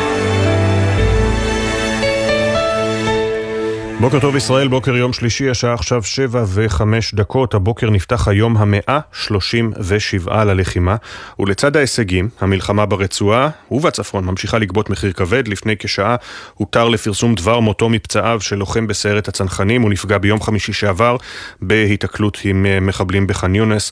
כתבנו לענייני צבא וביטחון דורון קדוש, פותחים איתך דורון. כן, שלום אפי, עוד חלל צה"ל שהודעה נמסרה במהלך היממה האחרונה לבני משפחתו, שמו הותר לפרסום הבוקר. סמל ראשון מעוז מורל, בן 22, מהיישוב טלמון בבנימין, לוחם בסיירת הצנחנים, אתמול הוא מת מפצעיו לאחר שנפצע ביום חמישי האחרון בקרב בדרום רצועת עזה. אנחנו מדברים אפי על התקלות מול מחבלים שהייתה במרחב שמסביב לבית החולים נאסר, שבו צה"ל פועל במהלך הימים האחרונים. באותה התקלות נפל חברו לצוות של סמל ראשון מעוז מורל, רותם סער הדר, זיכרונו לברכה, וכעת יש שני נופלים מאותה תקרית ועוד מספר לוחמים מסיירת הצנחנים שנפצעו. במהלך הימים האחרונים, מעוז, זיכרונו לברכה, טופל בבית החולים סורוקה בבאר שבע, ואתמול כאמור מת מפצעיו, יהי זכרו ברוך. אמן. דורון, בצה"ל מעריכים שהתמרון הקרקעי באזור ח'אן יונס יושלם בתוך שבוע ימים, כאשר נותרו עוד יעדים בודדים באזור. נכון, תראה, הערכה בצה"ל לפי שאחרי כמעט שלושה חודשי לחימה בח'אן יונס, התמרון הקרקעי שם מתקרב מאוד למיצוי. כוחות אוגדה 98 ישלימו בקרוב את משימתם באזור הזה. לפי גורמים צבאיים שמעורים בפרטים, נותרו ממש עוד יעדים בודדים בכל המרחב, והכוחות צפויים להגיע אליהם ממש בימים הקרובים. גם בבית החולים נאסר הפעולה כבר נמצאת לקראת סיום. יש כרגע חפירות וקידוחים שמבצעים מתחת לקרקע כדי לאתר מנהרות תת-קרקעיות מתחת לבית החולים, ואפשר לראות אפי סימנים נוספים לכך שהפעולה בח'אן יונס נמצאת לקראת סיום, גם בהיקף ההיתקלויות בשטח שהולך ומתמעט. בשבועות האחרונים צה"ל היה מחסל כל יום 50-60 מחבלים, עכשיו לאחרונה המספרים כבר ירדו ל-20-30 מחבלים ביום, והשאלה אפי כרגע היא מה יהיה היעד הבא של אוגדה 98 ברגע שהיא תסיים את התמרון בח'אן יונס, הדרג המדיני והפיקוד הבכיר בצבא יידרשו להכריע האם לשלוח את האוגדה למחנות המרכז שבהם צה"ל עדיין לא תמרן, או לרפיח, כלומר אפי העובדה שהפעולה בח'אן יונס עומדת בפני סיום, מסמנת שצה"ל מתקרב להכרעה סביב הפעולה הצבאית ברפיח, וההכרעה הזאת צפויה להתקבל כבר בימים הקרובים. תודה, דורון. תודה. ראש הממשלה, אנחנו עוברים לעניין הבא, ראש הממשלה קיבל את עמדת השר בן גביר והמשטרה. זעקו הכותרות לאחר הדיון אצל נתניהו בעניין הגבלת עליית מוסלמים להר הבית בחודש הרמדאן. אבל האם זו גם המציאות? כתבנו המדיני יניר קוזין, אתה מפרסם הבוקר כי הפער בין דרישת בן גביר לבין מה שראש הממשלה קיבל בנוגע להגבלת אזרחי ישראל הערבים, גדול מאוד הפער הזה. בוקר טוב יניר.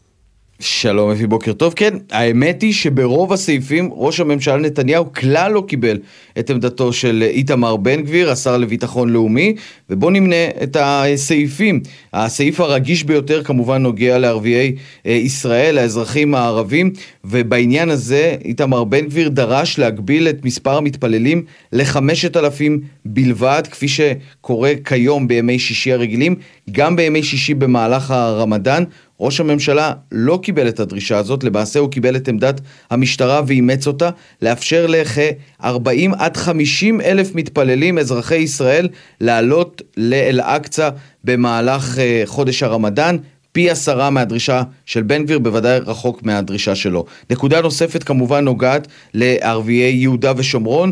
כאן בן גביר ביקש לחסום לגמרי, לא לאפשר בכלל את כניסתם של ערביי יהודה ושומרון אל אה, ירושלים ואל הר הבית. גם פה ראש הממשלה לא קיבל את העמדה של בן גביר, אלא אימץ את עמדת מערכת הביטחון לאפשר לכ-15 אלף תושבי יהודה ושומרון להיכנס ולהגיע להר הבית במהלך הרמדאן. נקודה נוספת שעליה כבר דובר, זה מה קורה אם ישנן מהומות. אז השר איתמר בן גביר דרש כי בכל מקרה שיונף דגל אפילו ברחבת אה, הר הבית, המשטרה תפרוץ פנימה כדי להוריד אותו. גם העמדה הזאת לא התקבלה, אלא עמדת מערכת הביטחון, שפריצה של שוטרים אל רחבת הר הבית ואל המסגד עצמו, תתקיים רק אם יהיה סיכון לביטחונם של המתפללים בכותל המערבי. או לשוטרים במקום, כך שלמעשה רוב הדרישות, או אפשר לומר כל הדרישות של בן גביר, לא התקבלו על ידי ראש הממשלה. מה שכן, העמדה העקרונית של בן גביר, שיש להגביל גם את מספר העולים אזרחי ישראל הערבים להר הבית, העמדה הזאת כמובן כן התקבלה, אבל כשאנחנו מסתכלים על המספרים יש פה הבדלים של עשרות אלפי מתפללים, וקשה לומר שהעמדה של בן גביר היא זאת שנקבעה בסופו של דבר בדיון של ראש הממשלה. תודה יניר על הנושא הזה, על הכותרת שלך ועל עוד אה, עניינים הקשורים אה, למציאות בימים אלה. אנחנו רוצים לדבר עכשיו עם אה, השר לביטחון לאומי ויושב ראש עוצמה יהודית איתמר בן גביר, שלום לך. בוקר טוב אפי. אתה מאוכזב מכך שראש הממשלה בנימין נתניהו לא קיבל את כל uh, מה שביקשת בדיון על uh, הר הבית? אני מעדיף להסתכל על הצד החיובי, שלמעשה עמדותיי העקרוניות יחד עם עמדת המשטרה כן התקבלו ואל מול uh, מחנה קונספציה שחשב שלא צריך לעשות שום הגבלה ולאפשר uh, טיילת uh, שלמה uh, של ערביי ישראל וגם להקל מאוד בכניסת ערבים מיהודה ושומרון. התפיסה שלי התקבלה, יש הגבלות, הרמדאן הפעם יהיה רמדאן שבו המשטרה תפעל בצורה מאוד מאוד מאוד מאוד מאוד ברורה אה, ותאפשר את אה, אה, הכניסה לירושלים אבל בצורה מוגבלת ואני חושב שטוב שכך. אני כן אומר שאני חושב שההחלטה בניגוד לעמדתי, שלא בכל מחיר להוריד דגלי חמאס, לא בכל מחיר להוריד שלטים של סינואר, היא טעות, אני מתכוון לבקש דיון קבינטי אתה ביקשת, שב... אתה דרשת שבכל אירוע כזה פשוט יפרצו לתוך הר הבית, אז זה לא יתקבל. נכון, והדרישה הזאת צודקת. נראה לך אפי שהגיוני שבנות שלנו נאנסות בעזה ובלב ירושלים יניפו שלטי תמיכה בסינואר? זו תמונת הפסד, אסור שזה יקרה, אני מתכוון להילחם על עמדותיי, אם כי צריך לומר, בסוגיה המרכזית של ההגבלות, יהיו הגבלות וטוב שכך. אה, יניר קוזין כתבנו המדיני כאמור פרסם אה, הבוקר שראש הממשלה לא קיבל את עמדתך לגבי התפילה ברמדאן ביום שישי של הרמדאן, לא להגביל לחמשת אלפים אה, איש כמו שדרשת, אלא בעצם קיבל את עמדת המשטרה של בין 40 ל-50 אלף מתפללים מערביי ישראל שהגיעו להר הבית בשישי. זה הבדל משמעותי. זה הבדל משמעותי ועדיין זה הבדל שמיים וארץ מול העמדה של צה"ל ושב"כ שדיברו על אה, שום אה, הגבלה ועל אה, אפשרות שיגיעו 140, 150, 130, 120 אלף להר הבית. אני חושב שבסופו של דבר עמדת המשטרה עמדה נכונה. אני חושב שצריך היה יותר להרחיב את ההגבלות. אני לא רוצה לקחת סיכון. לא רוצה לקחת סיכון על אזרחי ישראל, לא רוצה לקחת סיכון שיניפו שלטי חמאס, לא רוצה לקחת סיכון על תושבי ירושלים, אבל אני חושב שבסופו של דבר, מה שברור היום, שאתה יודע, פעם התפיסה לפני שנכנסתי להיות שר שכוחות הביטחון זה רק שב"כ וצה"ל, היום כולם מבינים, המשטרה היא חלק אינטגרלי מזה, יש למשטרה דעה, ואני שמח שאפילו בנושא הזה מקבלים את עמדתה ומבינים שעמדת המשטרה צריכה להוביל. אתה קורא להם מחנה הקונספציה, אומר כל הזמן צה"ל והשב"כ עד השישה באוקטובר, אה, היו ציטוטים שאמרת להם שמענו מה חשבתם על סינואר, מחנה הקונספציה, זהו, אז אה, לא מקשיבים יותר לצה"ל והשב"כ בשום דבר? לא, קודם כל אני, בוא נעשה, נדייק. אני, מחנה הקונספציה זה קודם כל הפוליטיקאים שמובילים את זה, ולצערי אפילו בממשלת ישראל. יש אנשים שעדיין שבויים באותה קונספציה. אני רוצה להגיד לך, אפי, שבדיון שהתקיים היה לי קצת דז'ה וו. כי זכרתי בדיוק את מה שאמרו לי בכל השנה האחרונה. אתה יודע שכשאני אמרתי ודיברתי על לעשות סיכולים ממוקדים בעזה, אמרו לי, לא, עזוב, אה, אה, אה, זה לא הזמן, זה לא נכון, זה סתם פרובוקציה. וכשידעתי על כל אה, אה, טיל, 50 טילים להגיב בעזה, אמרו לי, לא, לא, לא, אתה טועה. וכשאמרתי נגד להכניס פועלים מעזה, אמרו לי, אתה לא מבין, זה סתם אה, אה, טעות, צריך לשחרר ונטיל. את הדברים הללו... מי זה אמרו? מי, מי רצה להגדיל את, אה, את המכסה? ראש הממשלה נתניהו רצה לה, להוסיף עוד פועלים מעזה. ראש הממשלה נתניהו פעל לפי המלצות של אה, אה, אה, גורמי ביטחון ובנושא הזה אני אומר כן, הייתה טעות מאוד מאוד מאוד גדולה ואני תפקידי, אני משתדל לעשות את זה לא רק שלפני המלחמה באתי ואמרתי את הדברים, גם עכשיו למנוע את הטעות ממדינת ישראל מספיק לחשוב שצריך כל הזמן להכיל מספיק לחשוב שצריך כל הזמן לקבל את. להכיל את מה? אבל ערביי ישראל, השר בן גביר, ערביי ישראל מתנהגים כמעט למופת בארבעה חודשים וחצי האלה, ואתה דרשת לאסור עליהם בכלל לעלות להר הבית. לא סתם אומרים, אומרים נגדך, אתה מנסה להדליק את ערביי ישראל, לייצר פה שומר חומות שתיים. שאלת את עצמך למה הם מתנהגים למופת? חלקם באמת אזרחים טובים שרוצים להתפרנס, אבל חלקם עשו מהומות לאורך שנים. שאלת את עצמך מה קרה? שפתאום אין לנו שומר חומות? אני אגיד לך מה קרה. יש מדיניות אחרת של משטרת ישראל. בארבעה חודשים האלה הנהגנו מדיניות של אפס סובלנות כלפי מעשי הסתה. בחודשים האלה, בשנה הזאת אגב, שאני שר, פתאום כשהיו מסיתים שאחרי שנה, שנתיים דיברו איתם, הפעם המדיניות היא שבאותו לילה נכנסים לבית של המסית, עוצרים אותו, לוקחים אותו לחקירה ומצלמים אותו מאחורה עם דגל ישראל. שאלת מה קרה בשירות בתי הסוהר? שינינו מן הקצה לקצה את המדיניות. אתה יודע, עדיין לא הכל מושלם, אבל פתאום האסירים הביטחוניים שהיה להם שולחנות פינג פונג וטניס וכדורגל ואוכל כיד המלך, התפיסה השתנתה, ואני אומר לך... התפיסה השתנתה ועדיין הרבה מאוד פיגועי טרור ב-2023, רק אתמול פרסמנו כאן את הנתונים של הרבה יותר פיגועים גם ביהודה ושומרון, גם בתוך ישראל.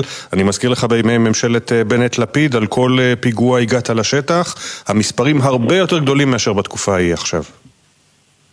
ברוך השם שהתפיסה הזאת גורמת לכך שירושלים שקטה ושמדינת ישראל בחודשים האחרונים שקטה. שים לב, אנחנו במלחמה. מה זה שקטה במדינת ישראל? שכחת את הפיגוע בצומת ראם ביום שישי? לא, בוודאי ש, ש, שהיה, שהיה פיגוע וזה נורא, אבל... המדינה אבל ממש אתה, לא שקטה. אתה, אבל, אתה, אבל אתה, אתה מבין שאנחנו כרגע במלחמה. הצפי היה שמדינת ישראל יכולה לבעור, ואני טוען שמדיניות של יד קשה, שמדיניות של עוצמה, שמדיניות של כוח, היא זאתי שמובילה לכך שיש שקט. עכשיו אתה שואל אותי לגבי כל מה שהיה עד השביעי לעשירי, ובשביעי לעשירי אני מסכים איתך. הרי אני זה שאמרתי שצריך להפציץ בעזה כל יום. אני זה שאמרתי שצריך להפסיק את מדיניות ההכלה. אני זה שאמרתי שצריך יד קשה. אם היו שומעים לי, אני מניח שהמציאות הייתה שונה. אתה צודק אפי, הם עושים פיגועים. אתה צודק אפי, הם השתוללו תקופות ארוכות. אתה צודק אפי. החמאס... נתנו לו והפכנו אותו לארגון מאוד מאוד מאוד חזק, כל ממשלות ישראל לדורותיהן. שבראשן עמד בנימין נתניהו, אני שוב חוזר על זה. מי, ש, מי שהוביל את, את ההסכם של מזוודות הכסף של קטאר זה בנימין נתניהו. אתה פוטר אותו, אתה אומר הוא שמע להמלצות, הוא שמע להמלצות. מה, אין לו אחריות בכלל? אני לא פותר אותו, בנימין נתניהו לא מושלם, אני חושב שהוא הרבה יותר אה, אה, אה, פעל מבנט ולפיד, אבל אני מסכים בדבר אחד, והוא הראיה, שברגע שאני נכנסתי לתפקיד השר לביטחון פנים, אני אמרתי שצריך לעשות דרך שונה. אתם צחקתם ואמרתם, שר הפיתות, בסוף הסתבר שהמדיניות בבתי הסוהר צריכה להיות של אפס סובלנות. אתם אמרתם הפלנגות של בן גביר, ובסוף הסתבר שנשק מציל חיים. אתם טענתם שכשהקמתי את ואתה מחלק אותו. בלי הכרה, כולל לאשתו של ניסים ואטורי, כולל אנשים מהלשכה שלך שאין להם שום סמכות חוקית לחלק נשקים, על פי התחקירים שמפרסם ג'וש בריינר בהארץ, הרבה מאוד דוגמאות של אה, הצפת המדינה בנשק. נו, אז עוד פייק ועוד פייק ועוד פייק. מה זה לחלק נשק בלי הכרה? יש תבחינים, יש קריטריונים, שום בן אדם לא קיבל נשק בלי קריטריונים, אבל כן, אני גאה בזה ששיניתי את המדיניות. אני גאה בזה שבחדשים האחרונים אה, נתנו אישורים ליותר מ-90 אלף אנשים להחזיק בנשק. מה, לא למדת מהפיגוע בשדה מסמיע? אתה לא ראית שנשק מציל חיים? אתה לא מבין אני שכשנשק... עדיין זוכר את הסיפור, את הטרגדיה של יובל דורון קסלמן, זיכרונו לברכה. וזו טרגדיה שאי אפשר. לשכוח אותה. בוודאי שאי אפשר לשכוח אותה, בוודאי שזאת טרגדיה וקורות טרגדיות, אבל ככלל, נשק מציל חיים. אתה יודע, אפי, שהנשק הזה, אם הוא היה בידיים של התושבים בעוטף, אם לא היו סוגרים את כיתות הכוננות, כמו שעשו פוליטיקאים לפניי, אם לא היו אה, אה, לוקחים מאנשים נשק, יכול להיות שהיינו באירוע אחר לגמרי. נכון. הנשק הזה מציל את החיים של האנשים, ואני אומר לך לגבי כל התחקירים האלה בארץ, כל יום כתבה בארץ נגדי, כן, אני גאה בזה. גאה בזה שהמדיניות שלי היא מדיניות מרחיבה. אני גאה בזה שבתקופה שלי יש מספר שיא, שחילקנו יותר מ-90 אלף נשקים לאנשים שמתאימים לשאת נשק. הנשק מציל חיים והפיגוע במסמיע מוכיח.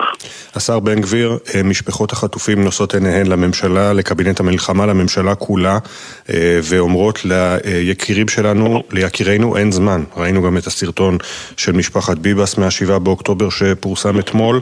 מה אתה אומר למשפחות החטופים? כי הן מרגישות שאתה פשוט אה, מטרפד עסקה. אני קודם כל נפגש איתם, וליבי יוצא אליהם, ואני מחבק אותם. אבל בו זמנית אני זוכר שיש לי אחריות לכל העם הזה. בו זמנית אני זוכר שיש לי אחריות לא רק למשפחות החטופים ולחטופים עצמם, אלא למיליוני אזרחים במדינת ישראל. ואני זוכר גם שעסקת שחרור כמו סינואר ששוחרר, תראה מה הביאה עלינו. לכן אני הייתי היחיד, עוצמה יהודית הייתה היחידה שהצביעה נגד עסקה קודמת, וגם היום אם תובא עסקה מופקרת, אני אומר את זה בצורה פשוטה, לא רק שלא נהיה נגד, אלא אם יעצרו את המלחמה, אם ישחררו כאן אלפי רוצחים כמו סינואר, אנחנו לא, לא נוכל לסבול את זה. אבל ברור שלא אחריות- לא ישוחררו אלפי רוצחים, כי אחרת כבר הייתה עסקה, לא ישוחררו אלפי רוצחים. אם המפתח יהיה, נגיד, אה, חמ... מה, מה זה מחיר מופקר? חמישה אסירים על כל חטוף זה מחיר מופקר? אין לי כוונה להתחיל לדון ברדיו על הדברים האלה, יש הרבה קבינט, ומה שצריך להיאמר בקבינט, אני אומר בקבינט ואומר את זה הכי ברור okay. שבעולם. אבל אני אומר לך, אפי, דבר אחד, בסופו של דבר יש לנו אחריות כאן למיליוני אזרחים, ואני יודע שאם אנחנו נעשה עסקה מופקרת, אז לא 1,400 חלילה, אולי 14,000, אולי 20,000 יירצחו ויאנסו. אם יעצרו את המלחמה לשישה שבועות, כמו הזה. שמציעים האמריקנים, יצירת המלחמה לשישה שבועות, מה אתה אומר על זה? צה"ל אומר אני להתחיל יכול להסתדר עם עצירה כזאת. אני עוד פעם, ראש הממשלה יודע היטב את עמדתי. נכון לעכשיו צריך גם לשבח את ראש הממשלה, שלא אה, אה, הולך על עסקאות מופקרות. אה, הוא מקבל את עמדתי בנושא הזה ואני מקווה שהוא ימשיך לקבל. ואני אומר את זה בצורה הכי פשוטה והכי ברורה. כדי להביא את החטופים, הדרך הנכונה זה להגביר את הלחץ. יש לנו הישגים, יש לנו צבא מצוין, ואם אנחנו נחתור עוד פעם ועוד פעם ועוד פעם לתבוסה של החמאס, אנחנו יכולים להביא אותם. לא צריך לשלוח את ראש, ראש המוסד להתחנן בכל מיני בירות בעולם. לא מתחנן, הוא מנהל משא ומתן כדי להציל אנשים שנחטפו פה ב-7 באוקטובר בגלל אוזלת ידה של המדינה. ואני טוען, אגב גם הרמטכ"ל אישר את זה, שהלחץ הצבאי, שהתמרון, שהמהלך הצבאי הוא זה שיכול להחזיר אותם. אני מזכיר לך שלפני שנכנסנו לתמרון האנשים האלה, הנאצים האלה בכלל לא רצו לדבר איתנו. כאשר אתה בא ופוגע בהם, כאשר אתה בא ונלחם בהם, הסיכוי יותר גדול. ועוד דבר, וזה גם אני לא מתבייש להגיד, שהצבעתי, שהייתי היחיד שהצביע, ואני חושב שצריך לקחת את זה עוד פעם להצבעה. אני נגד נגד לאפשר לתת להם דלק. רוצים הומניטרי, תיתנו לנו הומניטרי. אתה יודע, הם באו לשירות בתי הסוהר וביקשו מאיתנו בצלב האדום פרטים על המחבלים. אמרנו להם, תיתנו לנו פרטים על החטופים שלנו. תיתנו לנו לראות את החטופים שלנו, אנחנו ניתן לכם פרטים על המחבלים.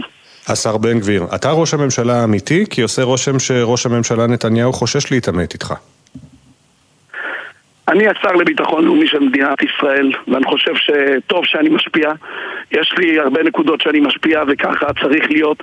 יש מקומות אחרים שקצת פחות ואני רוצה יותר, אבל uh, כן, אני משפיע ואני לא מתבייש לכך. נבחרתי כדי לקיים מדיניות שמשנה את הדברים. לא בחרו סעיף למשרד לביטחון לאומי, ולכן בשנה האחרונה עשיתי שינויים מאוד גדולים גם במשרד לביטחון לאומי, וכן, יש לי אמירות גם לגבי עסקאות שחרור, גם לגבי המשך המלחמה, גם לגבי מה שקורה ברמדאן. בשביל זה הציבור בחר אותי, ואני אמשיך לעבוד בשבילו. השר איתמר בן גביר, שר, השר לביטחון לאומי, תודה רבה לך על הדברים, בוקר טוב.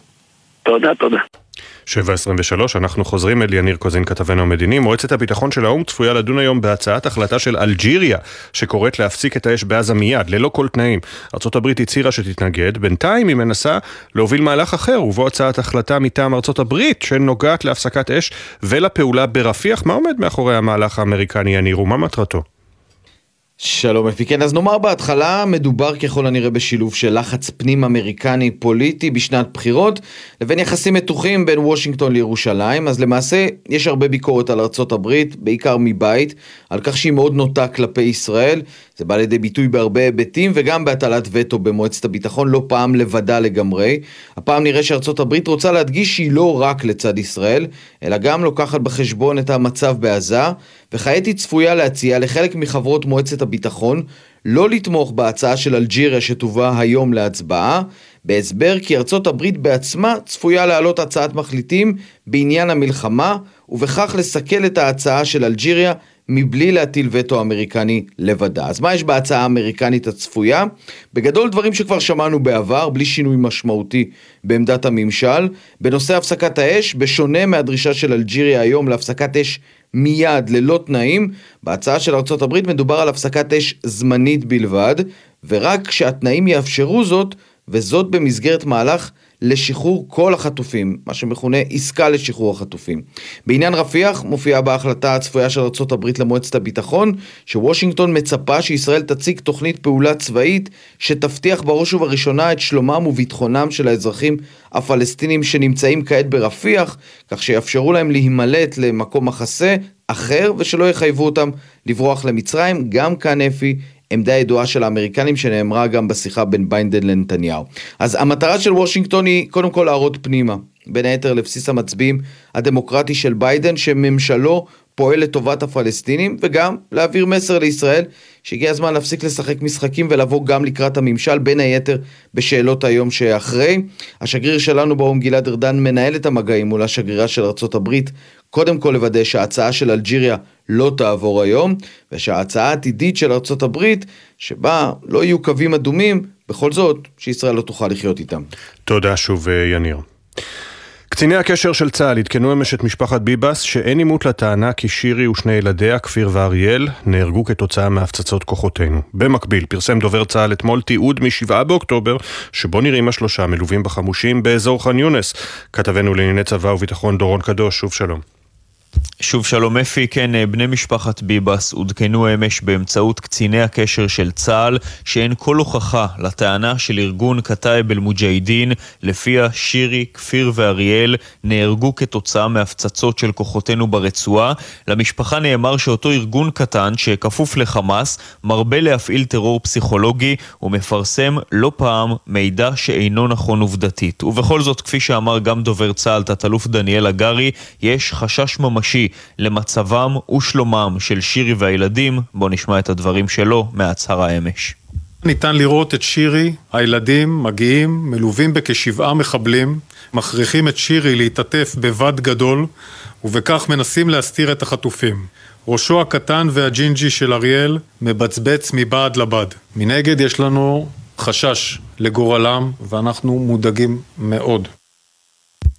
כן, אז צריך להגיד אפי שבאותו סרטון שהותר על ידי כוחות צה"ל בח'אן יונס, נראים שלושת בני המשפחה ממש בשעות שלאחר החטיפה לרצועה. הם נראים כשהם בחיים, מה שמלמד על כך שהם נחטפו לרצועת עזה בחיים וגם הגיעו לרצועת עזה בחיים, בניגוד לשמועות אחרות. המחבלים שמו את אותו בד על ראשה של שירי, כפי שנעשה גם עם חטופים אחרים שחמאס רצה להעביר בתוך הרצועה ממקום למקום, כדי להסוות את העובדה שיש שם חטופים, ובני המשפחה נלקחו לידי אותו ארגון טרור שכפוף לחמאס, ומאז לצערנו אין מידע ודאי או מאומת על מה עלה בגורלם, וצה"ל עושה כל מאמץ כדי להשיג מידע כזה. תודה, דורון. תודה. ביהודה ושומרון ממשיכים עם הדריכות הביטחונית הבוקר אחרי שקבוצת אה, ישראלים נכנסה אמש לכפר בורקה ועל פי החשד הציתה כלי רכב ובית. כלי רכב ובית. התקרית הזו התרחשה זמן קצר לאחר שמטען חבלה התפוצץ סמוך לכלי רכב ישראלי שנסע ליד שבי שומרון. אחד הנוסעים נפצע קל. כתבנו ביהודה ושומרון הוד בראל, אתה עם פרטי הפיגוע והערכת כוחות הביטחון שהמטען הופעל מרחוק. שלום הוד. בוקר טוב אפי, קבוצת יהודים הציתה אמש על פי החשד כלי רכב ובית בכפר הפלסטיני בורקה בשומרון, זאת זמן קצר אחרי פיגוע חריג סמוך לכפר וסמוך ליישוב שבי שומרון. בתיעודים שפורסמו ברשתות הפלסטיניות נראה רכב עולה באש. האירוע הסתיים רק אחרי שכוחות צה"ל פעלו בכפר ופיזרו את המתפרעים. קודם לכן כאמור, לקראת השעה שבע וחצי בערב, מטען חבלה הושלך והתפוצץ ברכב ישראלי שעשה את דרכו מחומש לשבי שומרון. שומרון. כתוצאה מפיצוץ המטען, ישראלי כבן 25 נפצע קל מרסיסים ופונה לבית חולים מאיר בכפר סבא. ברכב היו עוד חמישה נוסעים שלא נפצעו מהפיצוץ. על פי תחקיר ראשוני של כוחות הביטחון עולה כי ככל הנראה מדובר במטען חבלה שהופעל על ידי מחבלים מרחוק והם לא נכחו גופנית בזירה בעת פיצוץ המטען. נכון לשעה זו אפי, המחבלים טרם נתפסו, כוחות הביטחון נכנסו אמש לכפרים הפלסטינים באזור בניסיון לעצור את המחבלים, אך כאמור, החקירה נמשכת. תודה, הוד. ועכשיו אה, פוליטיקה בצל המלחמה, חבר הכנסת עופר כסיף יכול לנשום הבוקר לרווחה, אחרי שבמליאת הכנסת לא הושג הרוב הנדרש כדי להדיח אותו מהמשכן. חברי יש עתיד והשרים בני גנץ וגדי איזנקוט, שהיו הקולות המכריעים, החליטו למנוע את ההדחה ולא הצביעו. כתב התחום הפוליטי שחר גליק עם הפרטים על ההצבעה הזו ועל מה שהוביל אליה. שלום שחר. בוקר טוב אפי, 86 חברי כנסת, זה מספר התומכים בהדחת עופר כסיף, כמעט שלושת רבעי מחברי המשכן, אבל מה לעשות, זה לא מספיק. חמישה מחברי יש עתיד שחתמו על המכתב להדחתו התקפלו במהלך השבועות האחרונים, אחרי לחץ מסיבי של יאיר לפיד, והחליטו לא להצביע בעד ההדחה. רון כץ מהמפלגה חיכה בחוץ כל הזמן, גם בפעם השנייה שקראו את השם שלו לא נכנס, עד שהוא ראה באופן סופי שהמהלך הזה לא עובר, ואז נכנס כדי לסמן וי שהוא שהוא הצביע בעד.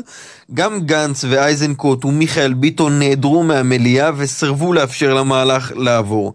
עכשיו, מלבד המפלגות הערביות, רק גלעד קריב מהעבודה הצביע באופן אקטיבי נגד, שאר חברי מפלגתו החליטו לא להגיע לדיון, כמו רוב חברי יש עתיד והמחנה הממלכתי. במפלגות החרדיות אמנם התמודדו עם לחצים משמעותיים מכל הכיוונים, אבל בסוף הגיעו בנוכחות מלאה להצביע בעד ההדחה. יושב ראש הכנסת אוחנה גם הוא הצביע בעד למרות המעמד הממלכתי שלו, אבל כאמור 86 זה לא 90 וכסיף נשאר בכנסת. המנצח הגדול פה הוא אחמד טיבי שעבד קשה מאוד בחודש האחרון כדי לוודא שהאירוע הזה נבלם, הוא באמת הצליח, הוא גם צעק לעבר ספסלי הקואליציה, אנחנו משחקים פה מול חצי מגרש ריק, הקנית אותם. וגם עוד שני מרוויחים, כסיף עצמו שקיבל במה וסוג של גושפנקה מצד אחד, ועודד פורר מישראל ביתנו מהצד השני, שאומנם לא הביא 90 אבל יצר קונצנזוס די רחב בכנסת וקיבל גם כן זרקור רציני, אבל בסוף החשש בשמאל היה גם מההשלכות של זה לגבי הקרב על מערכת המשפט, ומה יקרה אם בג"ץ יפסול החלטה של 90 ח"כים ואיך זה ייראה, וזה מה שבסוף יכריע את הכף. תודה שחר. את הנוף המרהיב שנשקף מרחובות הכפר רג'ר שבגבול הלבנון, החליפו מתחילת המלחמה מראות הפגזים של חיזבאללה. מרבית תושבי הכפר מעדיפים להסתגר בבתיהם במשך רוב שעות היממה, על תיירות אין בכלל מה לדבר. כתבתנו הדס שטייף שמעה מתושבי רג'ר על הקשיים בימי מלחמה, ההתמודדות והגעגועים לשגרה ולמטיילים. הדרך אל הכפר העלאווי, רג'ר, נחשבת מסוכנת מאוד. הכפר נושק לגבול לבנון, מולו ניתן כמעט לגעת בכפרים הלבנונים, מעליו נראה היטב הר דוב. התושבים לא אוהבים להתראיין, שומרים על פרופיל נמוך.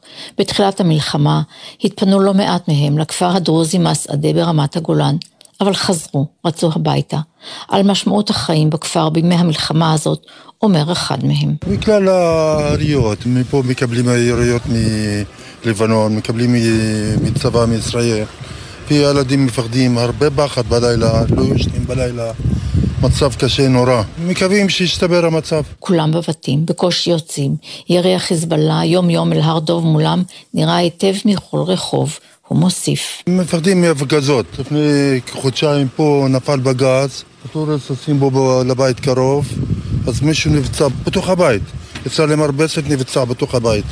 אז בגלל זה שומרים כמה שאפשר. אם נופל משהו בכפר, לא ברור מאיפה הוא נורא. לבנון, סוריה, או אולי פגז טועה של צה"ל. כמה שזה יפה, כמה שזה גבולי, וזה ממש מפחיד. את רואה מבוא את הצבא, לפעמים באמצע היום מתחילים לראות על לבנון, וזה מאוד מרגיז. זה בתוך הבתים מרגיזים, בשכונה למעלה מפגיזים ללבנון, מצב לא הכי טוב. כל התושבים אומרים שהמצב קשה, והם מפחדים. לפתע נשמע ירי. צה"ל תוקף בלבנון, מרחוק נראים היטב העשן והאש מעל הכפר הלבנוני, מתאר תושב אחר. אנחנו כולנו סובלים מהמלחמה, מצב מאוד קשה. אנחנו מקווים כל יום שיגמר המצב הזה, כי זה לא חיים. כל יום פיצוצים, סך הכל אנחנו רוצים לחיות. אנחנו בכפר פה לא מבדילים בין יהודי לבין נוצרי, כולנו של אלוהים. רג'ר, הכפר שנחצה בעבר, היום שלים, חווה את המלחמה בדיוק כמו שכניו על גבול לבנון, וכמוהם מתגעגע לתיירים ולשגרה שנעלמה. הכתבה של הדס שטייף, כמעט 7.34, הכותרות. מת מפצעיו סמל ראשון מעוז מורל, בן 22 מהיישוב טלמון, לוחם בסיירת הצנחנים, שנפגע בשבוע שעבר בהיתקלות עם מחבלים בח'אן יונס. הוא יובא למנוחת עולמים ב-12 בצהריים בבית העלמין הצבאי בהר הרצל. המחלוקת בקבינט המדיני-ביטחוני סביב המגעים לעסקת שחרור חטופים, השר לביטחון לאומי איתמר בן גביר תוקף את דרך ניהול המשא ומתן בריאיון בבוקר טוב ישראל. כדי להביא את החטופים, הדרך הנכונה זה להגביר את הלחץ. יש לנו הישגים, יש לנו צבא מצוין, ואם אנחנו נחתור לתבוסה של החמאס, אנחנו יכולים להביא אותם. לא צריך לשלוח את ראש המוסד להתחנן בכל מיני בירות בעולם.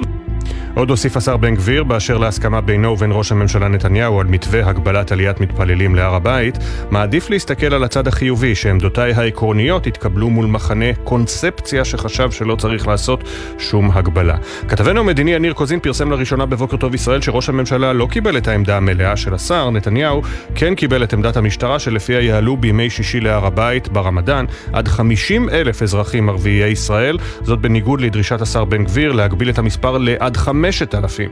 כמו כן, הסכים נתניהו להכנסת כ-15 אלף מוסלמים מיהודה ושומרון, בשונה מעמדת בן גביר שדרש שלא לאפשר בכלל הכנסת תושבי יו"ש להר. בנוסף, נתניהו צפוי לאשר את עמדת מערכת הביטחון להכניס את כוחות הביטחון להר רק כאשר יהיה חשש לשלום המתפללים בכותל או לשוטרים באזור, ולא כפי שהשר אה, לביטחון לאומי דרש, שהכוחות יפרצו להר בכל מקרה של גילוי תמיכה בחמאס.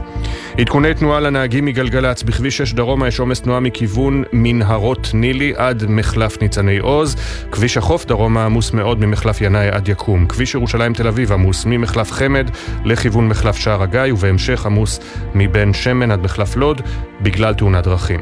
מזג האוויר, גשם מקומי עדיין צפוי בצפון ובמרכז, מהערב הוא ייפסק בהדרגה, הטמפרטורות תהיינה רגילות לעונה. בעשרה לשמונה תהיה כאן ענבל גזית עם פינת התרבות ואחריה עידן קבלר עם הספורט. אנחנו יוצאים להפסקה של שתי דקות ואחריה איך תיראה מערכת בחירות באופקים, שעדיין מנסה להתאושש מהשבת השחורה, שהישראל יביא את הקולות בסדרת כתבות חדשה. בוקר טוב ישראל, מיד חוזרים. בחסות אוטודיפו, המציעה מצברים לרכב עד השעה תשע בערב בסניפי הרשת, כולל התקנה חינם. כי כדי להחליף מצבר, לא צריך להחליף לשעות עבודה יותר נוחות. אוטודיפו. בחסות אייס, המציעה מבצע מחמם. כי עד שיהיו כאן 30 מעלות, קבלו 30 אחוזי הנחה על מוצרי החימום שבמבצע. המבצע תקף בסניפים בלבד. אייס.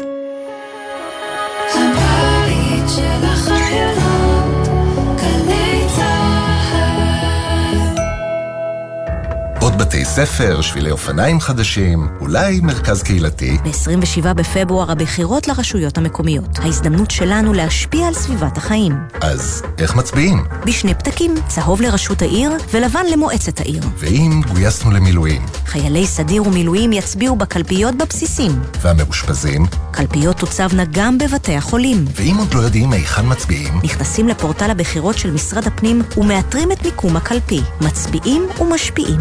ההצבעה תתקיים לצד הנחיות פיקוד העורף. מידע נוסף, באתר משרד הפנים. למצוא חנייה כדי להוריד את הקטנצ'יק למעון יום? זה תיק.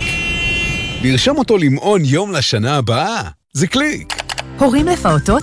שימו לב, גם השנה הרישום למעונות יום מתבצע באופן מקוון ונגיש, בלי לצאת מהבית.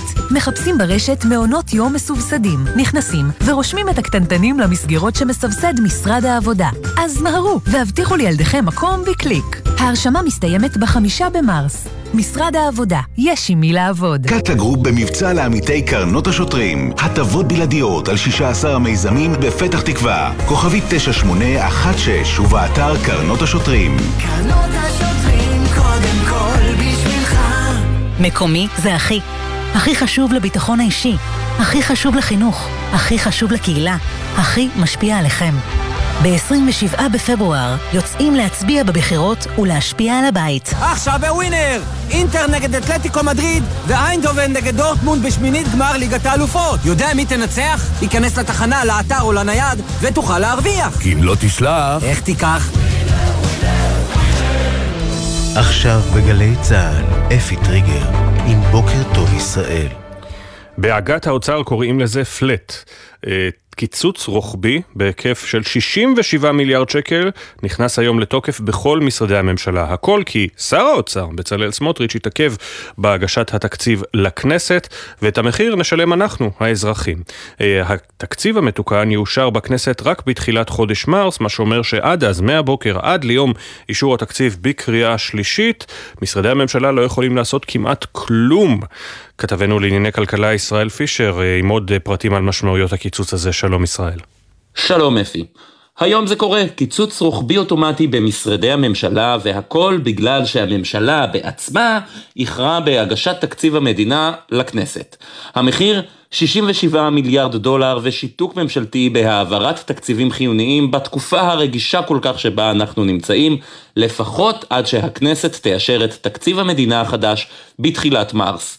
כך, למשל, אם אחד ממשרדי הממשלה רוצה החל מהיום לרכוש שירות חדש מספק מסוים, הוא לא יכול לעשות את זה. זה נכון אמנם שהממשלה תמשיך למשל לשלם משכורות לעובדים או להמשיך בפעילות השוטפת, זה מה שמכונה התקציב הקשיח, אבל היא לא תוכל להוציא לפועל תוכניות חדשות בשבועיים הקרובים, לכך יכולות להיות השפעות על תוכניות בתחום החינוך, הרווחה, או אם ירצו לקדם סיוע מיוחד בזמן הקרוב למפונים, למילואימניקים, או לעסקים שסובלים מהמלחמה, הכל מושבת. אם הממשלה בכל זאת תרצה לאשר תקציב מיוחד לתוכניות חדשות תחת כל אחד ממשרדי הממשלה השונים, היא תידרש לאישור ועדת הכספים של הכנסת, וזה הליך מסורבל.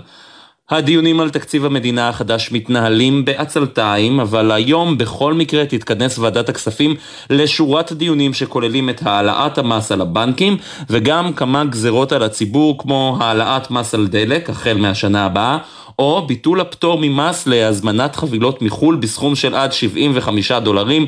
אלה צעדים מאוד לא פופולריים, בעיקר כשהמחירים פה בארץ כל כך גבוהים. קולות המלחמה, בוקר טוב ישראל, בסדרת כתבות על הבחירות המקומיות בצל המלחמה בעזה. 741, שבוע בדיוק לפתיחת הקלפיות בבחירות לרשויות המקומיות, וכבר מהיום חלק מחיילי צה"ל יכולים להצביע באופן מדורג, ואנחנו מתחילים הבוקר את סדרת הכתבות בחירות מקומיות בצל מלחמה, על הבחירות באזורים שנפגעו קשות ב-7 באוקטובר, אך לא פונו והיום העיר אופקים, שספגה מכה קשה בשבת השחורה עם חדירת מחבלים רבים לעיר ויותר מחמישים נרצחים בתוך שעות בודדות, איך בכלל אפשר לחשוב על בחירות לראשות אופקים, לראשות העיר, אחרי השבר הגדול, כשהתושבים עדיין מלקקים את הפצעים? קולות המלחמה, הכתבה הראשונה בסדרה של שי ישראל.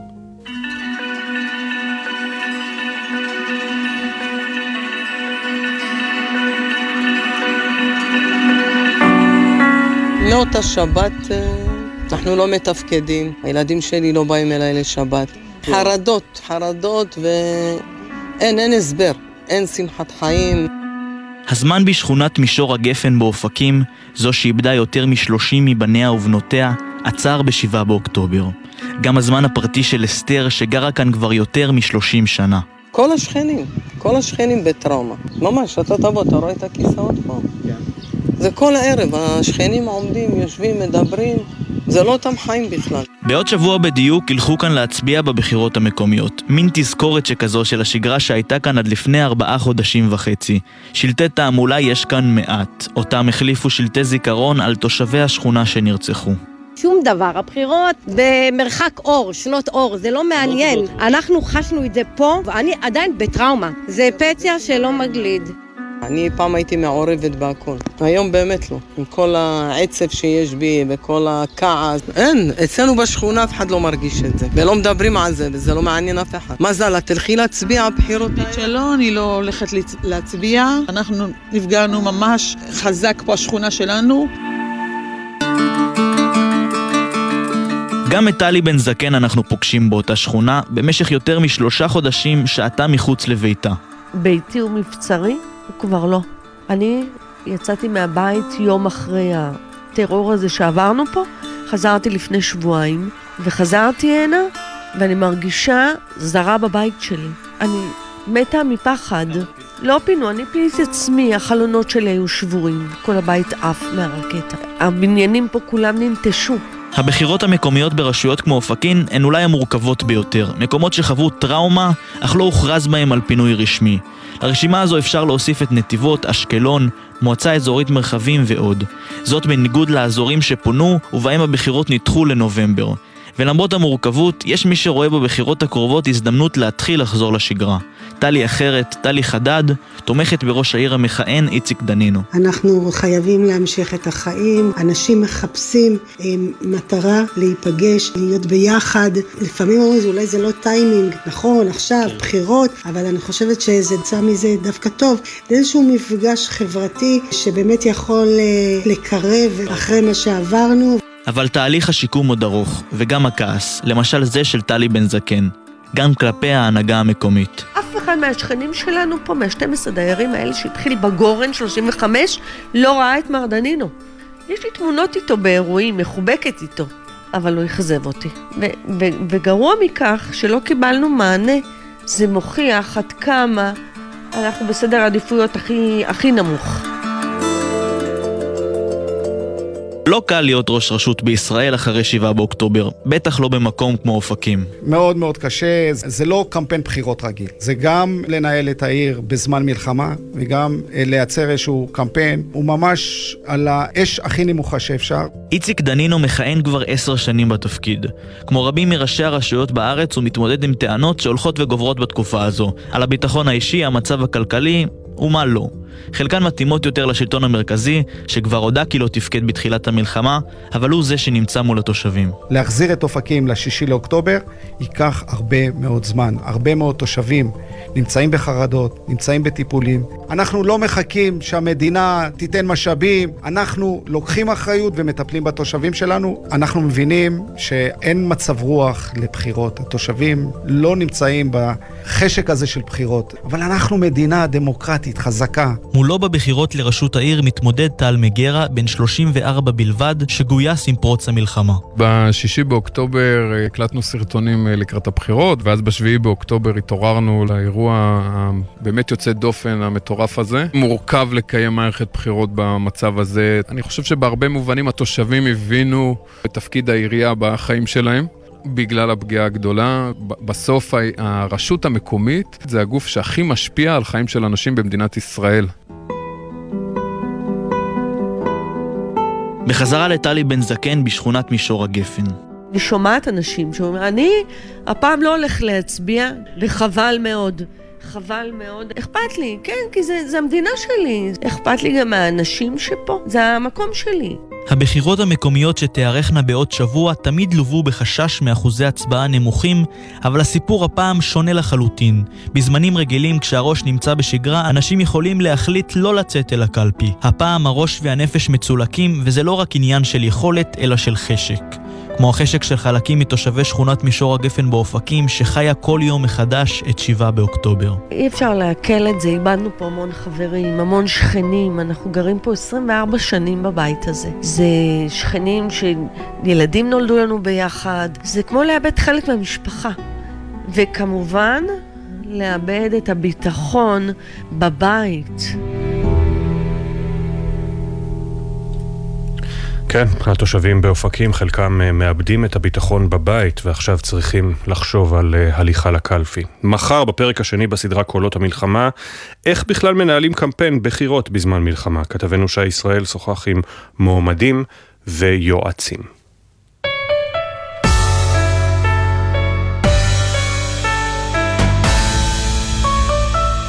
פינת התרבות, ענבל גזית, בוקר טוב. בוקר טוב אפי, אנחנו אמנם בעיצומה של עונת הפרסים בהוליווד, אבל גם פה למרות המלחמה נערך אמש טקס, טקס פרסי הפורום הדוקומנטרי של שנת 2023, הוא נדחה מן הסתם בגלל המלחמה, אז 1341 פריימים מהמצלמה של מיכה ברעם, של הבמאי רן טל, סרט המציג תמונות מארכיון הצלם חתן פרס ישראל, מיכה ברעם, הוא הזוכה בפרס הסרט התיעודי הארוך הטוב ביותר. בפרס התחקיר והעריכה זכה סרט שאנחנו, הצופים והצופות, עוד לא זכינו לראות. הוא נקרא 1948, לזכור ולשכוח, סרט שיצרה הבמאית נטע שושני ועוסק במלחמת העצמאות מנקודת המבט היהודית, אבל גם הערבית. כאן 11 דחו בינתיים את שידורו בגלל המלחמה, ושר התקשורת שלמה קרעי עם ארגון הימיר בצלו בכלל ביקשו לגנוז אותו. שושני קוראת הבוקר באמצעות כתבנו אורי קספרי שהיה בטקס לפרסם את הסרט הזוכה הזה עוד היום. הקריאות של אה, קארי לגנוז את הסרט הן אה, לא קריאות רציניות, הן סתם קריאות פופוליסטיות ואני לא מתייחסת אליהן ברצינות ואני חושבת שגם אה, תאגיד השידור כאן 11 לא יכול להתייחס אליהן ברצינות. לא הייתי משנה כלום מכיוון שהעבר לא השתנה. אני חושבת שזה סופר רלוונטי ואני חושבת שצריך לשדר את זה עכשיו אבל זו לא החלטה שלי. כאמור, בינתיים הסרט רק נדחה, השידור שלו.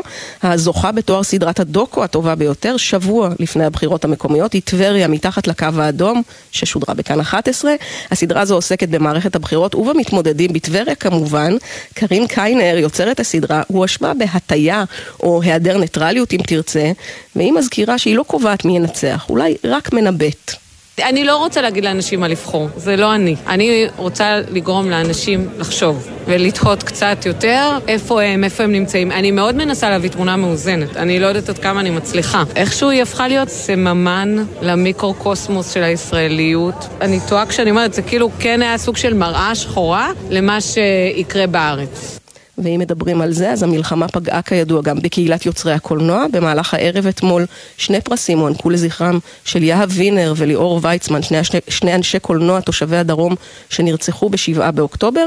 גם אות הוקרה מיוחד הוענק לבית הספר לאומנויות הקול והמסך במכללת ספיר. לימור ויצמן ועירית פריזה ויצמן, אשתו ואחותו של ליאור זיכרונו לברכה, העניקו בטקס את פרס עיצוב הפסקול.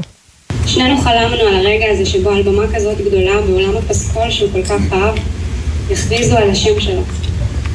והנה זה קורה, בדרך קצת אחרת. אבל מבחינתי, מבחינתנו, הוא הגשים וגם הצליח. ולא נרצה כמובן שחלומות ככה יתגשמו אה, בעתיד, אבל התעודה, הסרטים התיעודיים אה, הם אה, מנגנון מאוד חשוב בימים אלה בישראל, וטוב שאנחנו גם עוצרים לרגע להודות למי שיוצר אותם.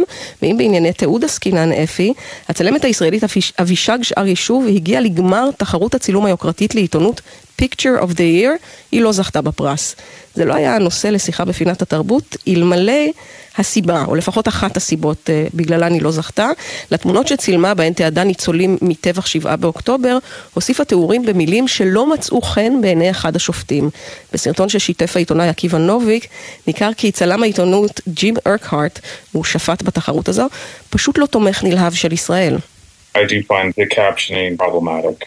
It's a beautiful package, but I'm glad we read the captions. the ease of use of how the word terrorist was used over and over and not attributed to the survivors. And when we are talking about a war, I think the language is very, you got to be very, very careful.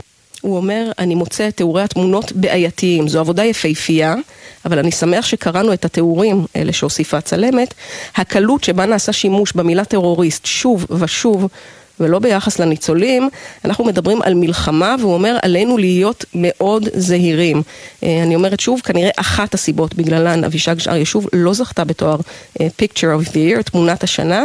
כתבת התרבות מאיה קרן מזכירה כי צילומיה של אבישג שאר ישוב הופיע בחודש נובמבר על שער עיתון הניו יורק טיימס, זאת אומרת יש מי שחשבו שהתיאור מוצדק. נזכיר את זה, גם זה חשוב. הפריע לו שהשתמשו יותר מדי במילה טרוריסטים. כן, מחבלים. אנשים לא שנפגעו יאמן. מטרוריסטים, כן. זה לא נראה לו הגיוני, נראה לו צריך הגיוני. להיות זהירים יותר. בסדר, תודה ענבל. בוקר טוב.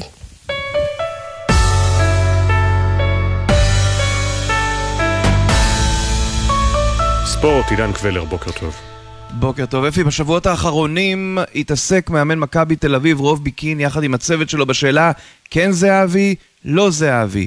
כן בהרכב, לא בהרכב. ייכנס במחצית, ייכנס דקה 60. הרבה מאוד שאלות הרות גורל לקבוצה הזאת שהייתה מצויה במשבר לפחות אז אתמול. ואז, למרות שניסה את זה כבר בעבר וזה לא הלך, אתמול הוא מנסה זאת שוב, ערן זהבי לא בהרכב, מי כן? למשל, הקשר האחורי המוכשר והצעיר עידו שחר. ובסופו של דבר, שחר כובש צמד, מכבי תל אביב מנצחת את נתניה 5-1, ערן זהבי נכנס לקראת הדקה ה-67, משהו בסגנון הזה, ומכבי תל אביב לא רק שמנצחת, משתווה למכבי חיפה במספר הנקודות במקום הראשון, ומפחיתה את הפרש השערים מתשע לטובת מכבי חיפה לחמישה שערים בלבד שמבדילים בין הקבוצות. מבחינתם זו חזרה למוטב, בשבת יש להם את הפועל באר שבע בבלומפילד לסוג של משחק עונה מבחינתם. ועידו שחר, שהיה בקפריסין בשנה שעברה, חוזר לקבוצת האם שלו וגם הוביל אותה. אני עבדתי נורא קשה בשביל הרגע הזה, כל העונה, אתה יודע, עד עכשיו, חוץ מהחודש האחרון, הקבוצה הייתה בתקופה מדהימה, גם באירופה, גם בליגה. אם אני הייתי מאמן, לא בטוח שכל כך הייתי עושה חילופים ורוטציות, אז ככה שידעתי שההזדמנות שלי תבוא באיזשהו שלב של העונה, ועבדתי כל כך קשה בשביל לקחת אותה. יוני זילברמן כתבנו היה אתמול בנתניה ושוחח עם עידו שחר שבהחלט אתמול היה במשחק הפריצה שלו. מי שרוצה לפרוץ עוד זה ברק יצחקי, בעבר במכבי תל אביב, היה מנהל מקצועי, היה גם מאמן לשורה של משחקים שבהם החליף, אבל הפעם זו ההזדמנות האמיתית שלו. ברק יצחקי מגיע תחת המנהל המקצועי החדש אלמוג כהן. אתמול הם הוצגו במסיבת עיתונאים, אבל מה שמעניין אותנו זה לתת לכם פרופיל, כתבת דיוקן על ברק יצחקי כדי להבין בסוף האם זו קומבינה או קונצרטינה.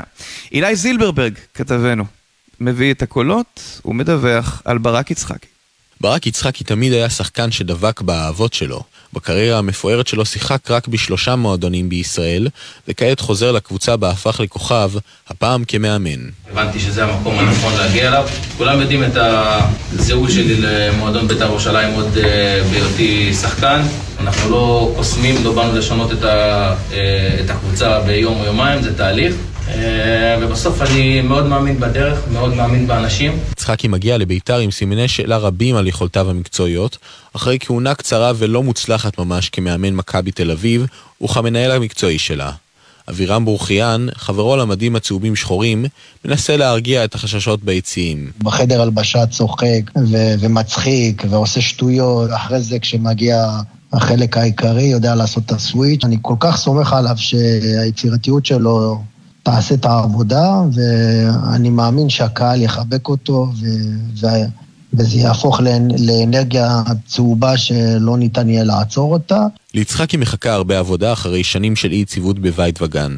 אורי אוזן, שחקן נבחרת ישראל בכדורגל לשעבר ומגיש עושים ספורט בגלי צה"ל, מסביר מה המאפיינים שבעלי בית"ר, ברק אברמוב, חיפש כדי לאזן את הקבוצה. הוא רצה גם מישהו שהוא גם סמל בביתר ירושלים, וברק יצחקי היה כזה הרבה מאוד שנים, עד שהוא עבר למכבי תל אביב בסכום מאוד גבוה. יש עכשיו גם אה, איזשהו, אנחנו רואים בכל הקבוצות כמעט אה, מאמנים אה, צעירים, בטח בקבוצות הגדולות, אני חושב שהוא הלך באותו טרנד. כמאמן מכבי תל אביב יצחקי התמודד עם קבוצה במשבר והתחייב לעשות זאת אז, במסירות הרבה שהוא יכול יכול להביא. הסיטואציה היא לא נורמלית, אבל uh, כמו שאמרתי מקודם, כרגע אנחנו מסתכלים על uh, מה יהיה במשחק הקרוב. מבחינתי אני פה, תמיד uh, בשביל מה שהמועדון יבקש ומה שהמועדון יצטרך. יצחקי נכנס לקלחת של טדי בציפייה גדולה, ובתקווה שלא ייכנס כמו רשימה ארוכה של מאמנים לכישלונות שעברו בביתר ירושלים. יש לנו חדשות טובות הבוקר, שימו לב לזה, לאחר מאבק ממושך ודיונים בוועדות החינוך והכספים, נקבע שהתאחדות הספורט של בתי הספר לא תיסגר. הארגון פועל לקידום הספורט בקרב תלמידות ותלמידים בישראל, פועל לקידום פעילויות ספורט עבור ילדות וילדים בעלי צרכים מיוחדים, מהמרכז ומהפריפריה, והנה בהקשר הזה דברים שאומר לגלי צה"ל מנכ"ל התאחדות הספורט של בתי הספר, זיו ישראלי. אני שמח להודיע לחרב המיליון תלמידות ותלמידים מכל הארץ, כולל אלו עם צרכים מיוחדים, שפעילויות הספורט שההתאחדות מפעילה במסגרת מערכת החינוך ימשיכו לפעול. מהמועדונים הבית ספריים דרך פעילויות ספורט למיצוי הפוטנציאל הספורטיבי של כל תלמיד ותלמידה ועד ליגות התיכוניים המפורסמות שלנו. ואלה בהחלט החדשות המשמחות. זה הדבר הישראלי הכי קרוב לכדורסל מכללות, למשל בארצות הברית, למרות שהם מעט יותר צעירים.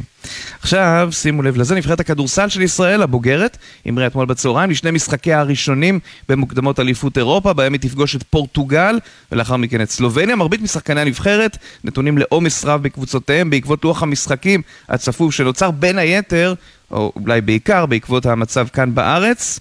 הנה דברים שאומר קפטן הנבחרת תומר גינת על השילוב הזה של משחקים, מלחמה ובעיקר הרבה מאוד עומס.